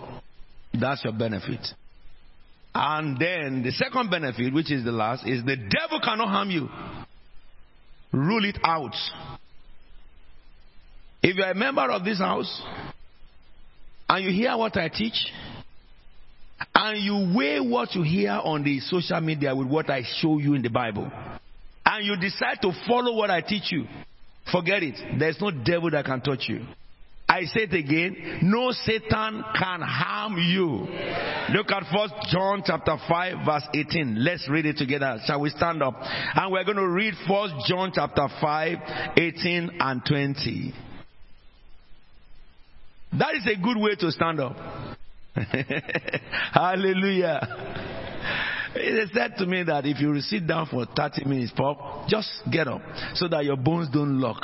I think the doctors were advising me, you know, that, you know, when you are getting older, when you sit down, you don't sit for one hour. Get up so that your bones don't lock. And I wonder which padlock will lock my bones. Hallelujah. but I found out that they are true, you know. Shall we read this scripture together? Read it as you own it. We know. Yes? Uh huh. Repeat that line. The evil one. Say it again. The evil one. Say it again. The evil one. I may be sick. It's not Satan who make me sick. I may fail. Satan didn't make me fail. I may have accident. Satan is not in my matter. Let me tell you. But if Satan caused my sickness, that sickness cannot harm me. If he caused an accident, I will escape it unhurt. That is what the Bible says. Because I don't have the reasoning of Satan in my head. All my brain is thinking about how God will bless his people, how God will change his society, how everybody will be successful, how everybody will be fruitful. If that is what is in my brain, how can Satan, where is Satan to hurt? Nothing. Nothing. Hello. Hey. It says, we know that anyone born of God does not continue to sin. How? Because we are conscious that anywhere we are, Jesus is there. I'm conscious that if I'm in my business, Jesus is there. I'm alone, Jesus is there. I am with people, Jesus is there. I'm naked, Jesus is there. I'm in toilet, Jesus is there. So, and if I decide to be alone, He's hearing my thoughts. Yes, So I can't devise evil. I can't sit in the council of the wicked and stand the ways of the sinner. Pajoras, my will is in the law of God. In the law of God, I meditate day night. And so, what will be unto you, he said, you will be like the tree planted by the riverside, and you will what? Bear your fruit in your season. Psalm 1, verses 1 to 4. He said, The wicked are not so, they are like sap blown away by the wind. Listen to me. Satan had nothing to offer you and I. We've broken the barrier of that. We know that anyone born of God does not continue to sin. Because the one born of God in him keep him safe. That's why Apostle took some of you to the evil forest of Nigeria. We Where some ministers, when we got there, they back off. They are afraid to enter. That's the reason why when I finished my crusade in the Ijebuland, I told all of them to bring their idols the following day. It is you I told to go and collect the idols, not me. Because there is nothing that can hurt you. One of the idols that one of the members picked before I came is called Ayelala. Ayelala, Ijebu people dread it so much because it's a very ferocious demon. We slam it to the ground, we burnt it. And he heard nothing. He heard nothing. They sent a bird to kill me. I commanded life out of the body. The air came down dead. They haven't seen that before. The world will see more. Amen. And it will see through you. The devil cannot harm you. But you must not continue to sin. We don't like sin. It's not a breakfast. Neither is it a dessert. Huh? And verse 19 says what? We know also that we are children of God. Uh huh. Yes. We know also the Son of God and I give you understanding so that we may know him who is true.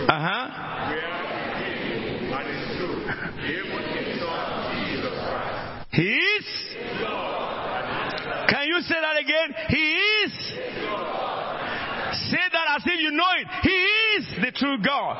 And if somebody didn't open his mouth, open your mouth and say, He is the true God. And say one more time, Jesus is the true God and eternal life. Put your hands together for the mighty one. He is almighty. You are his children. He died for you. He destroyed the devil because of you. He overcome hell, overcame hell because of you. Hell is not your portion. Glory is your portion. Heaven is your portion. Mercy is your portion. Power is your portion. Splendor is your portion. Whatever you lay your hands on, you succeed. As you go into the new week, it shall come to pass. The good news you are looking for, it shall come to your hand. I say the good news you are looking for shall come to your hand. Heaven will respond to your cry. I say heaven will answer your cry. All your cry in the secret, it will turn to testimonies. You go to a new week, you will be victorious in this week. You will succeed in this week. Satan will fail over your life in this week. That which Jesus said about you, it shall The Lord will bring provision for you to succeed in the vision of heaven. If you have been suffering from memory loss, your memory is blessed. If you have sickness, I cause the sickness to die. If there be any hindrance by the devil, I command them to be removed. In the name of Jesus Christ of Nazareth. The name of the Lord is a strong tower. The righteous run into it and they are saved. Because you have run to the house in the name of the Lord, I say you are saved. Every seed of the evil one are destroyed by the fire of the Holy Spirit. He says, The Lord Almighty has sworn, surely as I plan, it shall be, as I purpose, it will stand. The plans of God for your life shall be established. The purpose of God for your life shall stand. In the name of Jesus Christ of Nazareth. Before this week run to an end, you will testify.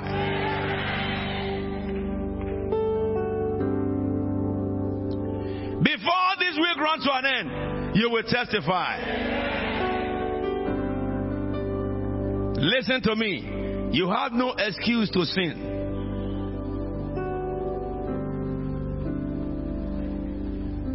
None of you who heard my voice should belong to the camp of Satan by continuing to sin. Don't take sin as a weakness. It's not weakness at all.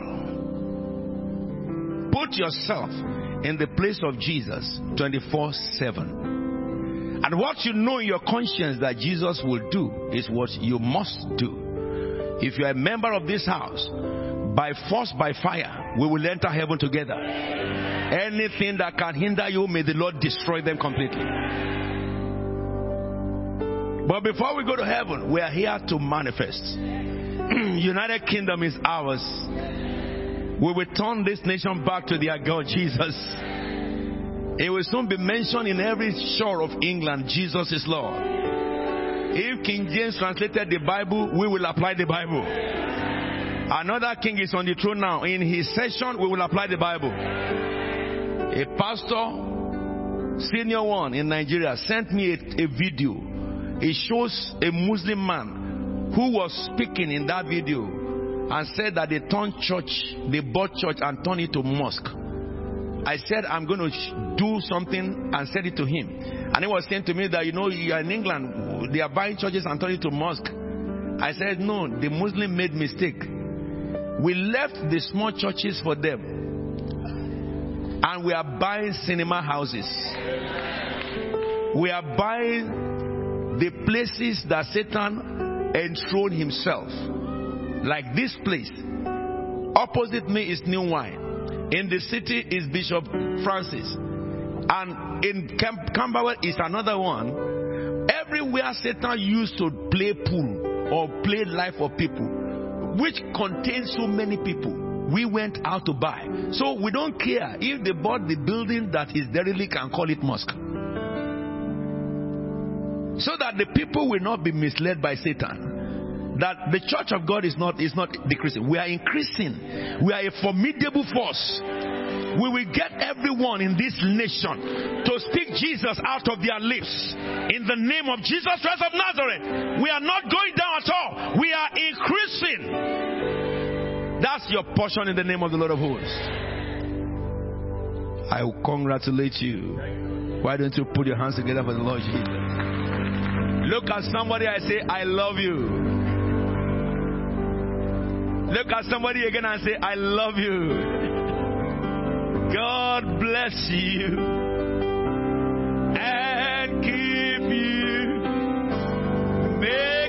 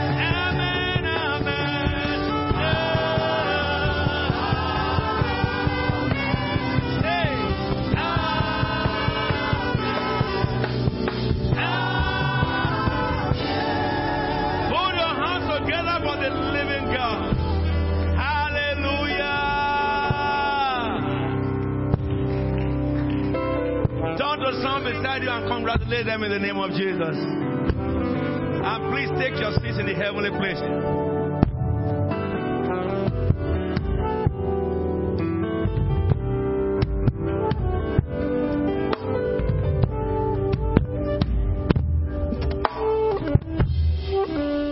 Praise the Lord.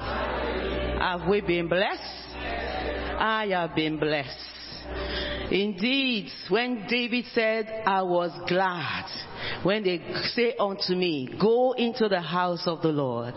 I want to thank God for the presence of God this morning. I want to thank God that the joy of the Lord is indeed our strength. The house of the Lord is a house of joy. And we want to thank God because life, we receive life in this house. The word that we receive is life. And also to pray, I, I pray that we will take life with us home. The boss of the hair will not snatch away the word from our hearts. And the, the desires of this world will not choke the word of God from our hearts. The word will bear fruit in us. Indeed, we are born of God. Amen and amen. This is our time to give our offering to the Lord. I want to, us to open to the book of Proverbs 3. And I read verse 9. If you can put that on the screen for me. Please honor the Lord with your wealth, with the first fruit of your crops. Then your barns will be filled to overflowing, and your vats will brim over with new wine. The Lord has blessed us in this house, and out of the blessing we are given unto the Lord. So if you are given by envelope, the ushers are going round. If you need an envelope, the ushers will give you one. But we have our account details on the screen. Those of you who are paying on, give through the li- online, give towards um, the just use the account details and give, and the Lord will bless us in Jesus' name. I want us to bow our head as we pray. Father, we thank you for the opportunity to give. We thank you, Lord, because the Bible says it is more blessed to give than to receive. And even, Lord God, as we honor you with our wealth and with the first fruits of all our giving, my God, we ask that our barns will fill to overflowing. Lord, we pray that our vats will overflow with new wine. We thank you for the strength you have given us in this house. We thank you for the intelligence that you have given us in this house. We thank you because we are blessed beyond measure. We thank you, Father God, for the word of prophecy that you have given us many years ago. That recession will eat this nation, but you have prepared us ahead of time. You said in the days of famine, we will enjoy plenty. When people, Lord God, are being sacked from work, but we thank God because in this house, when a door is shut, a massive door is opened before us. We want to thank you, Father, for opening the storehouse of your bounty over us and sending rain upon our land. Father, there is two things that your servants require of us. That we move in power and we move in wealth. I want to thank you, Father God, for preparing the heart of your saints for the year 2024. It's a challenging year, but it's also a year of promise for us. And so, Father God, we pray in the name of Jesus that as many that are given, oh God, Father, this morning, we ask, oh God, that you will open the floodgates of heaven and you will pour down a blessing in which there will not be enough room to contain. If there be anyone in this house who do not have seed in their hands, we are going, oh God, into a promising week. A week, oh God, where double doors will be open before us. So, Father, for as many that have interviews lined up, I ask, oh God, that Father, the favor of God will rest upon your people. I pray, God of heaven, that Lord, where there is nothing, I pray that there will be enough. The God of more than enough, you will visit us in this house. In the name of Jesus. And so, Father, we bring our offering and our tithes with a heart of thanksgiving. And we pray that God, you will receive it, O God, acceptably in the name of Jesus. Father, we bless you. For in Jesus' mighty name we are praying with thanksgiving. Amen. Shall we rise as we bring our offering joyfully to the Lord?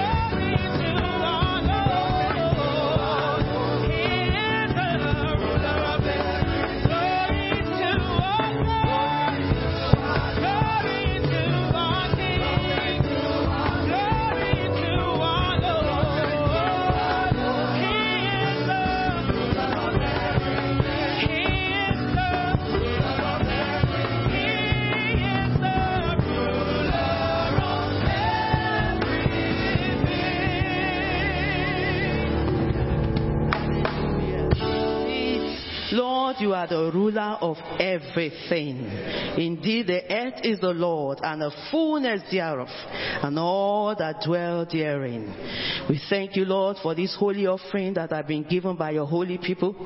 Let your holy fire descend from heaven and consume this holy sacrifice. In Jesus' mighty name we are prayed. Amen. Shall we be seated as I invite Pastor Fumi?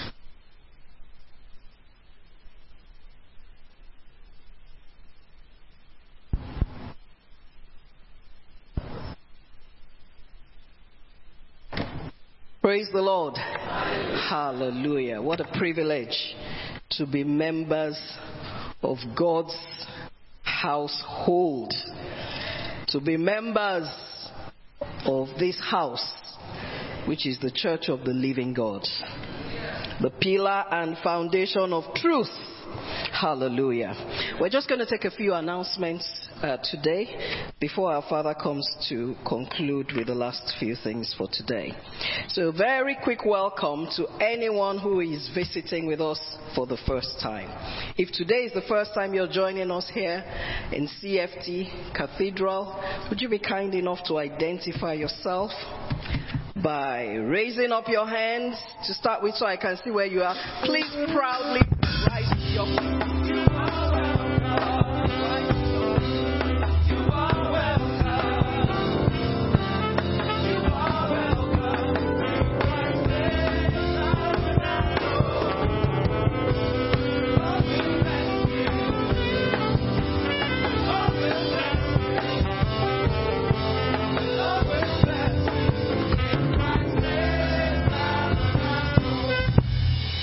Indeed welcome to Christ's Faith Tabernacle. Please do not take your seat yet. I noticed that no one went to shake hands and welcome these beautiful people to my left when I said, please rise to your feet and someone will welcome you. So can I just ask that all of you around them on that side welcome them? I saw people welcoming those on this side. I'm not quite sure about who are the people sitting on this side, but please rise up. They are part of God's household.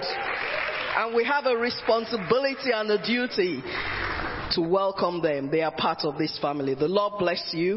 Um, you are welcome to join us in all of our meetings if you do not belong to a Bible believing church.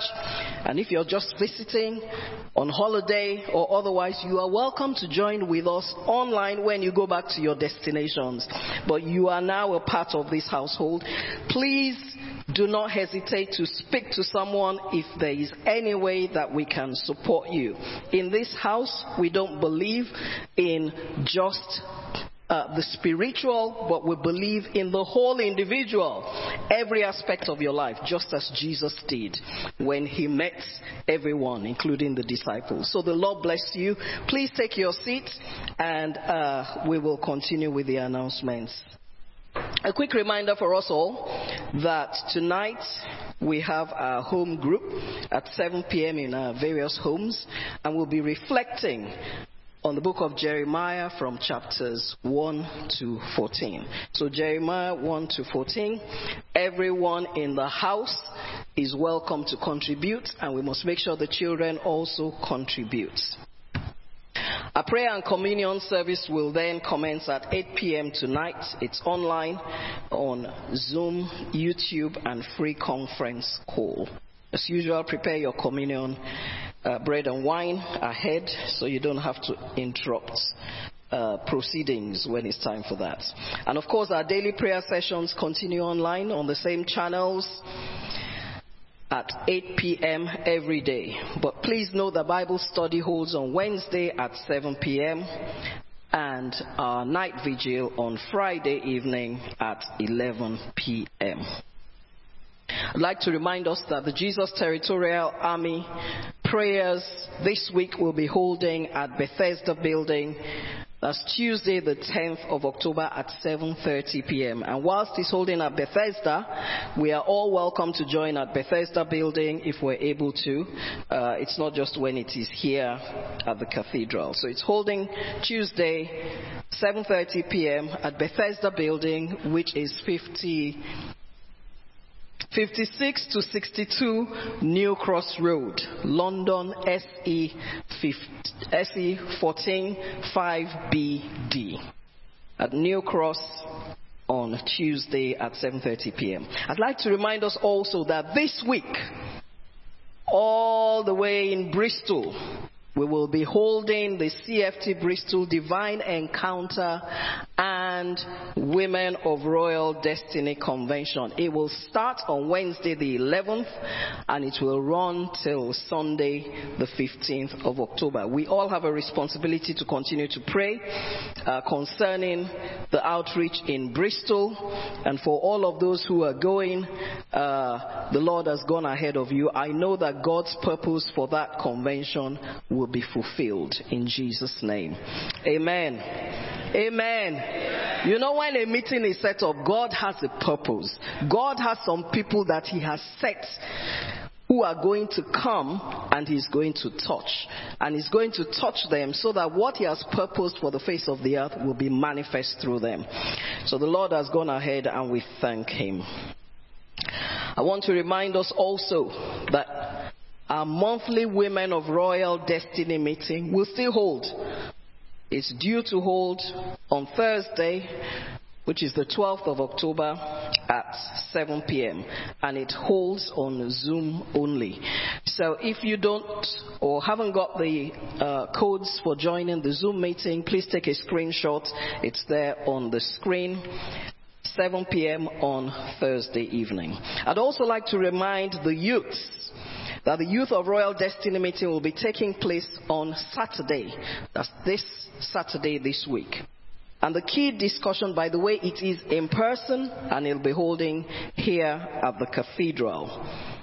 The key discussion is the proposed argument. I'm not quite sure why it says it's the proposed argument. Well, it is about an argument that Christianity is a Western religion. So they've got up there is Christianity a Western religion. I don't know what white man's religion is. Western religion. That's what they put here. In any case, if you are a youth in the house, you are aged from 12 to 30 you should be there. It's important for you to be there because we are all aware of what is going on in the world today. And as Christians, we must understand who we are and be able to take our stand. And Apostle says it all the time. You are not required to get into arguments with people. If you know what the position is and what your position is, you state your position. But you need to understand where people are coming from when they're going down a different route. So you will benefit from being in the house for this session. Reminder, it is on Saturday, the 14th of October, in person here at the cathedral at 2 p.m. So do join if you're a youth 12 to 30. I'd also like to remind us that if you joined this house anytime in the last year, I think it's year to 18 months almost now since we had the last one, we will be holding a program which we call Meet Your Pastor. Meet Your Pastor is an opportunity for anyone who joins the house to meet with Apostle and Reverend Oma in an informal manner. We have a meal, you have an opportunity to share testimonies, but you also have an opportunity to hear about the church. You know, if you belong to this church, you need to know what the church stands for. You need to know how the church is organized. You need to understand how you fit in so that you also fulfill God's mandate for your life. So we will be holding Meet Your Pastor here at the cathedral on Sunday, the 22nd of October. Please note that pre registration is essential so that we can make proper arrangements for catering. I'm told that the QR code will be available during the week, so please look out for that. If you intend to join the Meet Your Pastors uh, program because you haven't had that opportunity, please, once the QR code comes out, uh, register very quickly. I think it'll be a short turnaround time because the 22nd is around the corner. Uh, the penultimate arrangement or announcement, I beg your pardon, is about the workers. So every year you will know that in this house, at Christmas, we have a workers' appreciation and Christmas dinner. And we will also be having that this year. It'll be holding us in the calendar on Sunday, the 18th of December at Hilton Wembley in London. So London, Wembley, Hilton. If you've been a worker over the last few years, you'll know that's the venue. Uh, we usually provide transport to make it easy for those who uh, cannot drive up there. The price per person has been held at the pre-COVID rates, just to make sure it's affordable for everyone. Um, so apart from the coaches that will be made available, we are also extending the invitation to the spouses of people who are not, to the spouses of workers who are not workers. So if you're a worker and your husband or your wife is not a worker, they are welcome to join the meeting. Hopefully that's clearly articulated. Uh, one of the things we've been trying to do this year and we're still exploring is the option of a side event for children at the same venue. Um, one of the things that's come to our notice is that some of the younger parents usually struggle either with childcare or one part of the family has to wait behind. We want the whole family to enjoy it. We have not concluded those arrangements, so please don't cancel your childcare arrangements if you've made any of those. We'll let you know uh, if and when we have an outcome that will work for you all. But we're quite keen to make sure that everyone can participate and enjoy it. And we'll come back to you for that. But in the meantime, you should contact your head of department to confirm that you will be attending, and they will be able to provide a lot more information to you. And the Lord bless you as you do so. The Lord bless you as you do so.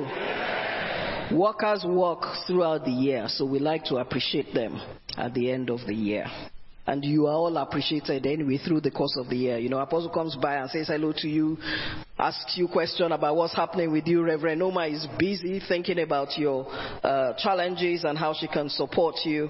Uh, but this is a formal appreciation of workers.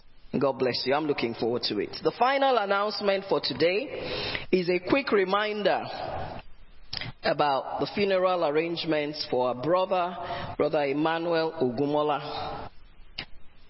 Uh, we announced that the service of songs will be taking place on Thursday, the 19th of October at 7 p.m. Please note that it will no longer be holding at New Cross Bethesda building. It will now hold here at the cathedral. So the service of songs will hold here on Thursday, the 19th of October at 7 p.m. And also, the funeral service will hold here at the cathedral on Friday, the 20th of October at 11:30 a.m. And as we said last week, they are members, the family, his biological family, and Brother Emmanuel himself were all members and the rest of the family are members of this household. So please make arrangements to support the family. And if you have not yet reached out to the family, they are members of our family here. Please, on your way out, get contact details from the church office and make sure you get in touch with them, and the Lord will bless you as you do so. Um, I'm very quickly going to ask Pastor Nike to please come and make the arrangements for the Women of Royal Destiny Convention fairly quickly. And while she makes her way here, if you could please make your way here, uh, Pastor, I would like to, I have seen that uh, the jewels in the crown and the morning stars have their meeting today immediately after the service. So after the service, please make your way up. If you're a jewel in the crown or one of the morning stars, they're young in the house, they know themselves. Uh, they probably have a music uh, session. Please make your way up to the Hall of Mirrors immediately after the service, and the Lord will bless you. And after Pastor Nike has finished the announcements for the Women of Royal Destiny Convention, which holds this month here, that's the international convention, Apostle, our Father, will come and close proceedings. Praise the Lord. Good morning, everyone. Happy Sunday. Another Shiloh is here. Our Women of Royal Destiny Convention, just as Pastor Fumi just announced to us, takes place from the 23rd of October 2003 to the 29th of October 2023. Sorry, 2023. Um, and I believe that all the women are ready, and I believe that you're all prepared for this amazing convention. The Lord has used our mother in the Lord throughout the whole year in all our branches, and it's now time for the grand finale. And we women, we need to be ready because the Lord is going to speak to us distinctly, but our hearts need to be ready for that word.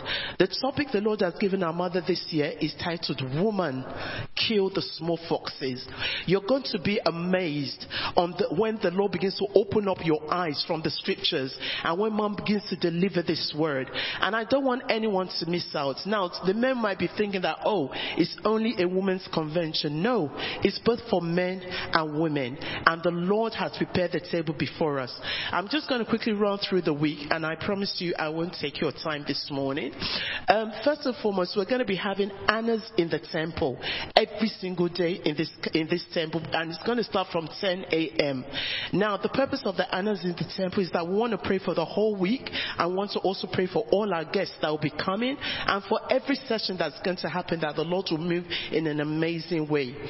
Um, on Monday, Wednesday, and Friday, our mother in the Lord will be discussing with us on the topic Woman, Kill the Small Foxes. On Tuesday, we'll be having a panel session on raising godly children. As you remember that Dad has been teaching us about the 21st century leadership, and for us to have that understanding, even in an in-depth way, and to build up on generations to come, we have to have an understanding of the importance of us to raise our children in a godly manner, most especially in this 21st century. So I want us to come with our children because it's not just for the adults. The children also need to hear the truth and be able to have an understanding of what we, the parents, are trying to impact onto them. On Thursday, we'll be also having another panel session. This is going to concentrate on menopause, as we know that this is a hot topic in the society, but we don't want to hear it just from a worldly perception, but want to hear from a worldly perception, from a medical perception, and from a godly perception, how we can prepare and support the women going through this kind of a um, situation in their lives. Finally, on Saturday, we'll be having an amazing time with our mother in the Lord. Now, the Saturday session are for all ordained leaders. That means ordained women, pastors, pastors' wives, deacon, deaconesses, um, um, deacon wife, deaconesses, and also if you're a director or in a position of leadership in your organization, you need to be a part of this meeting because mom will be talking to all the, um, the leaders on the pastors' wives, our roles and responsibility. Now, as a pastor, as a pastor's wife, you sit in a position of a leader. And as a director, you direct and you lead women. And you need to come for this session because you're going to learn so much. And God is going to give mommy such in-depth wisdom that's going to enable and enhance the workload that God has given to us, even as leaders. And then for the second part on that Saturday, it's going to be a topic on etiquette. Etiquette, and this, this year is going to be a bit different because mommy felt in her heart that it's about time that we begin to teach families the importance of setting a table with your family, with your children, and having time together to have discussions, to have to know how to eat in the public, so that when they go amongst senior people, when they go into places that represents personalities, they won't go there. I'm going to take the knife for the fish, for the salad. They'll be able to know the importance of what it means to socialize at the table and to practice proper etiquette at the table. And then our grand feast now, which is on the Sunday, is when we all come together and we thank God for another successful Shiloh. Last year, where you were last year is not where you are this year because God has taken you higher. And we want you to come on that Sunday dressed in your cream and white. Come and thank God that God another year. And daddy used to teach us something and mommy always used to say that husbands, give your wives a thanksgiving offering that my wife a year ago, God has taken you to a higher dimension and to a higher place. And this is my contribution towards this convention. Here's your thanksgiving. So please give your wives and mothers, give your daughters thanksgiving offering so that they too can understand the reason why we give thanksgiving and the reason why they need to thank God for seeing them through another year. Because remember, we are women and we are mothers and we're building a legacy for tomorrow and the Lord will bless us all as we prepare for this amazing convention in Jesus' mighty name. I would like to invite our Father in the Lord.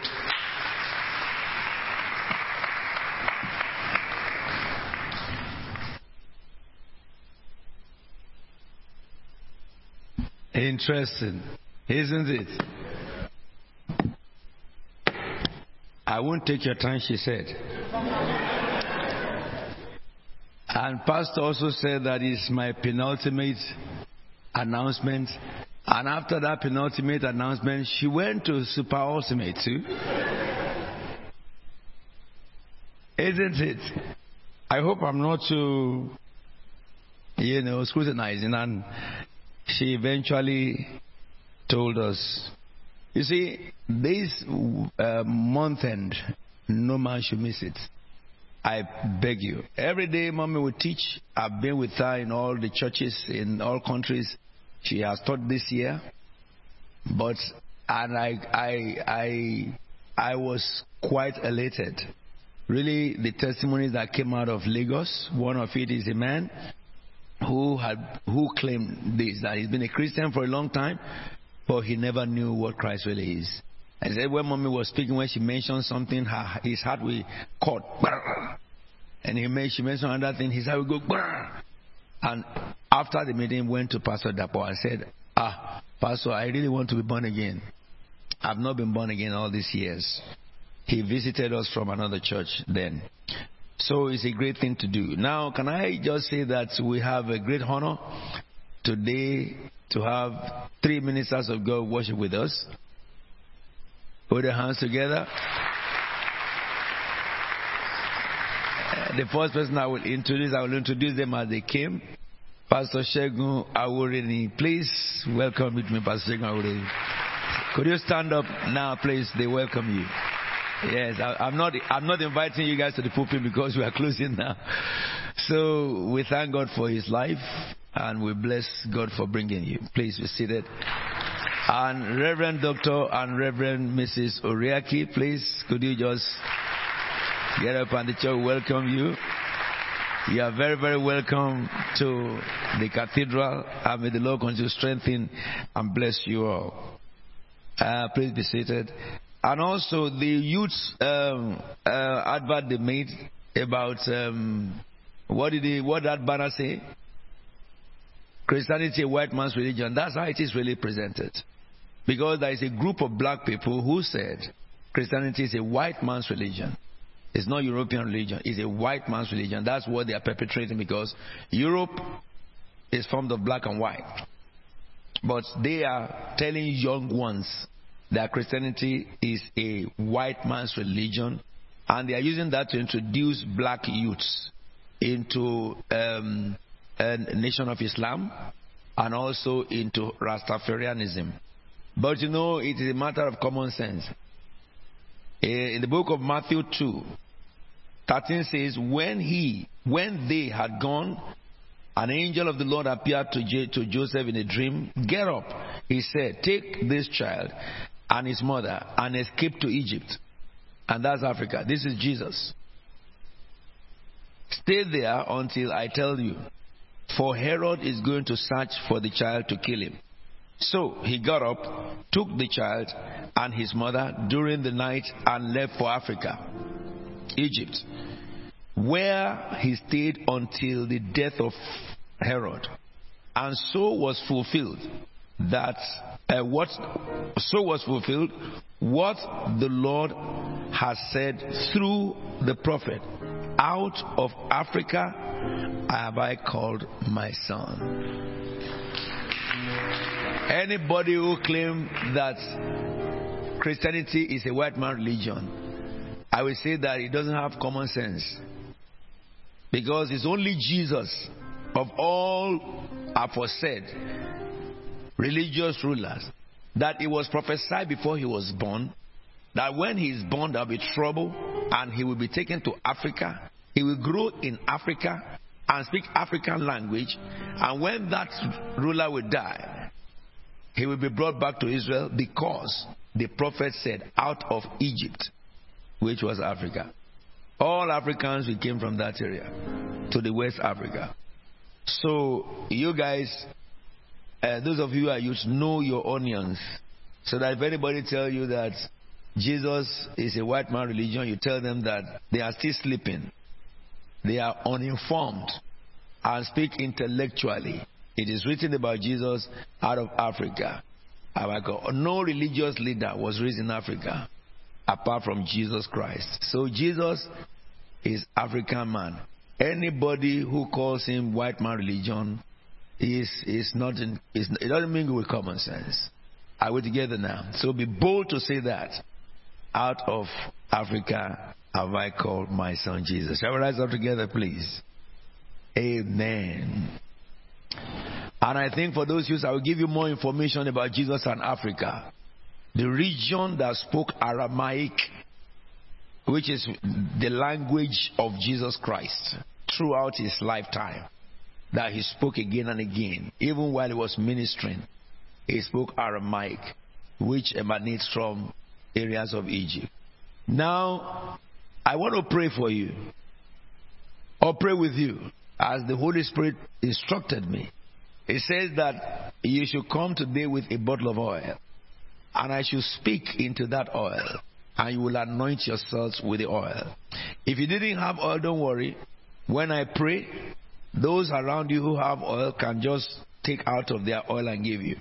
In Christ Faith Tabernacle, when we pray into oil, we don't sell oil because we are not all merchants. You buy your oil so that there is no shadow deal about it. From anywhere you buy, Sainsbury, anywhere buy it. But when I speak over it, it becomes a sacred oil of anointing. And we have seen miracles untold happen through that because why oil? The Bible commands us to do that. And you will get to places where I cannot get to. You meet people I do not meet. And that unction that God has placed upon my lips, it will work for you. Even as we pray. Shall we bow our heads, please? Our God and Savior, we thank you for you are the God of mystery. You said to me that I should pray into the oil for your people and they should anoint themselves. Oil is used as a seal of approval in the scriptures by anointing priests was dedicated. An unction came to priests. When you anointed Saul, a man who was very, very pessimistic, you gave you changed his mind, heart and gave him a heart of a king. By anointing, O God, you said, if anyone is sick, in the book of James, let him call the elders, anointing them with oil in the name of the Lord. The prophet the same will heal the sick. And if they have committed sin, it shall be forgiven. So, Lord, according to your instruction, I ask that the power of your name come upon this oil. In the name of the Father, and of the Son, and of the Holy Spirit. I invoke the name of Jesus upon anyone that this oil shall come in contact with. The sick shall be healed. Favor of God shall be granted. Manifestation of God shall be revealed. And so, Lord, at the end of it, mortal men will come to give praise unto you, the Holy One, who lives forever and ever. Thank you, Lord, because this is no more an oil, but a sacred oil of anointing. In Jesus' holy and anointed name we are praying. Amen and amen. You can anoint yourselves. Hallelujah.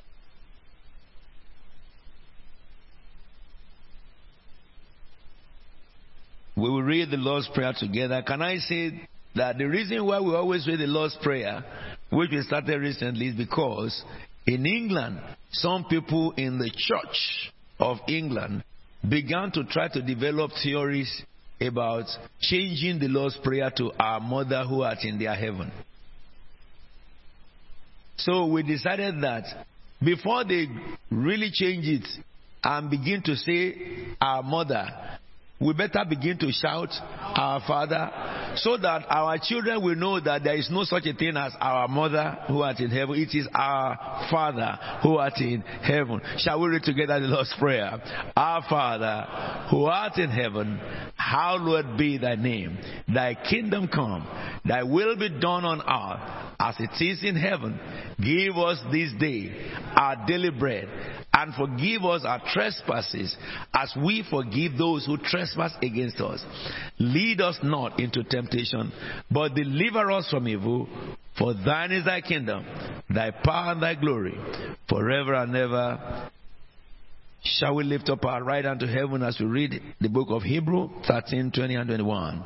Now, may the God of peace that brought again from the dead our Lord Jesus, that great shepherd of the sheep, through the blood of the everlasting covenant, make us perfect in every good work to do His will, working in us that which is well pleasing in His sight, through Jesus Christ, to whom be the glory forever and ever. Turn to song and read 2 Corinthians 13 14 to them. May the grace of our Lord Jesus Christ, the love of God, and the fellowship of the Holy Spirit be with you now. And turn to yourself and say, Surely goodness and mercy shall follow me all the days of my life, and I shall dwell in the house of God forever and ever. May the Lord answer you when you are in distress. May the name of the God of Jacob protect you. May God send you help from his sanctuary this week. And may the Lord grant you support from Zion. May the Lord remember all your sacrifices and accept your burnt offerings. May the Lord give you the desires of your heart and make all your plans succeed. May the Lord remember his covenant with Israel and let the angel of Israel arise and bring this boiling water to cold. Quench the fire that have been lit and bring peace about Jerusalem. And we will all shout for joy when we are victorious.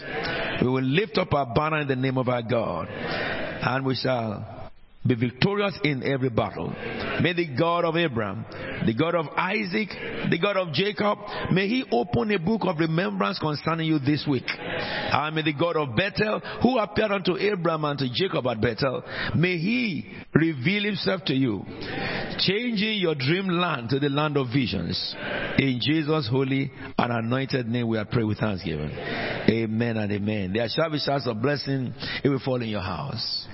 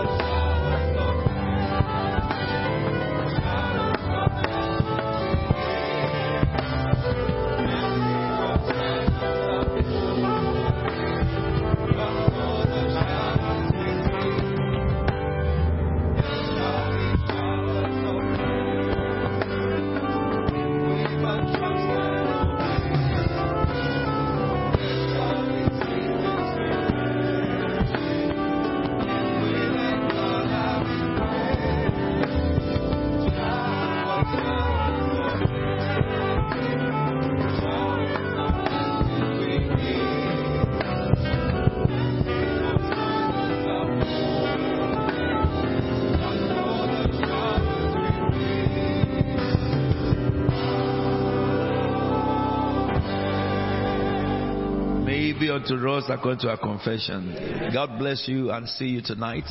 Please, let's be seated. You see me on Zoom really tonight, not come to church. And the ushers will lead you out row by row, please.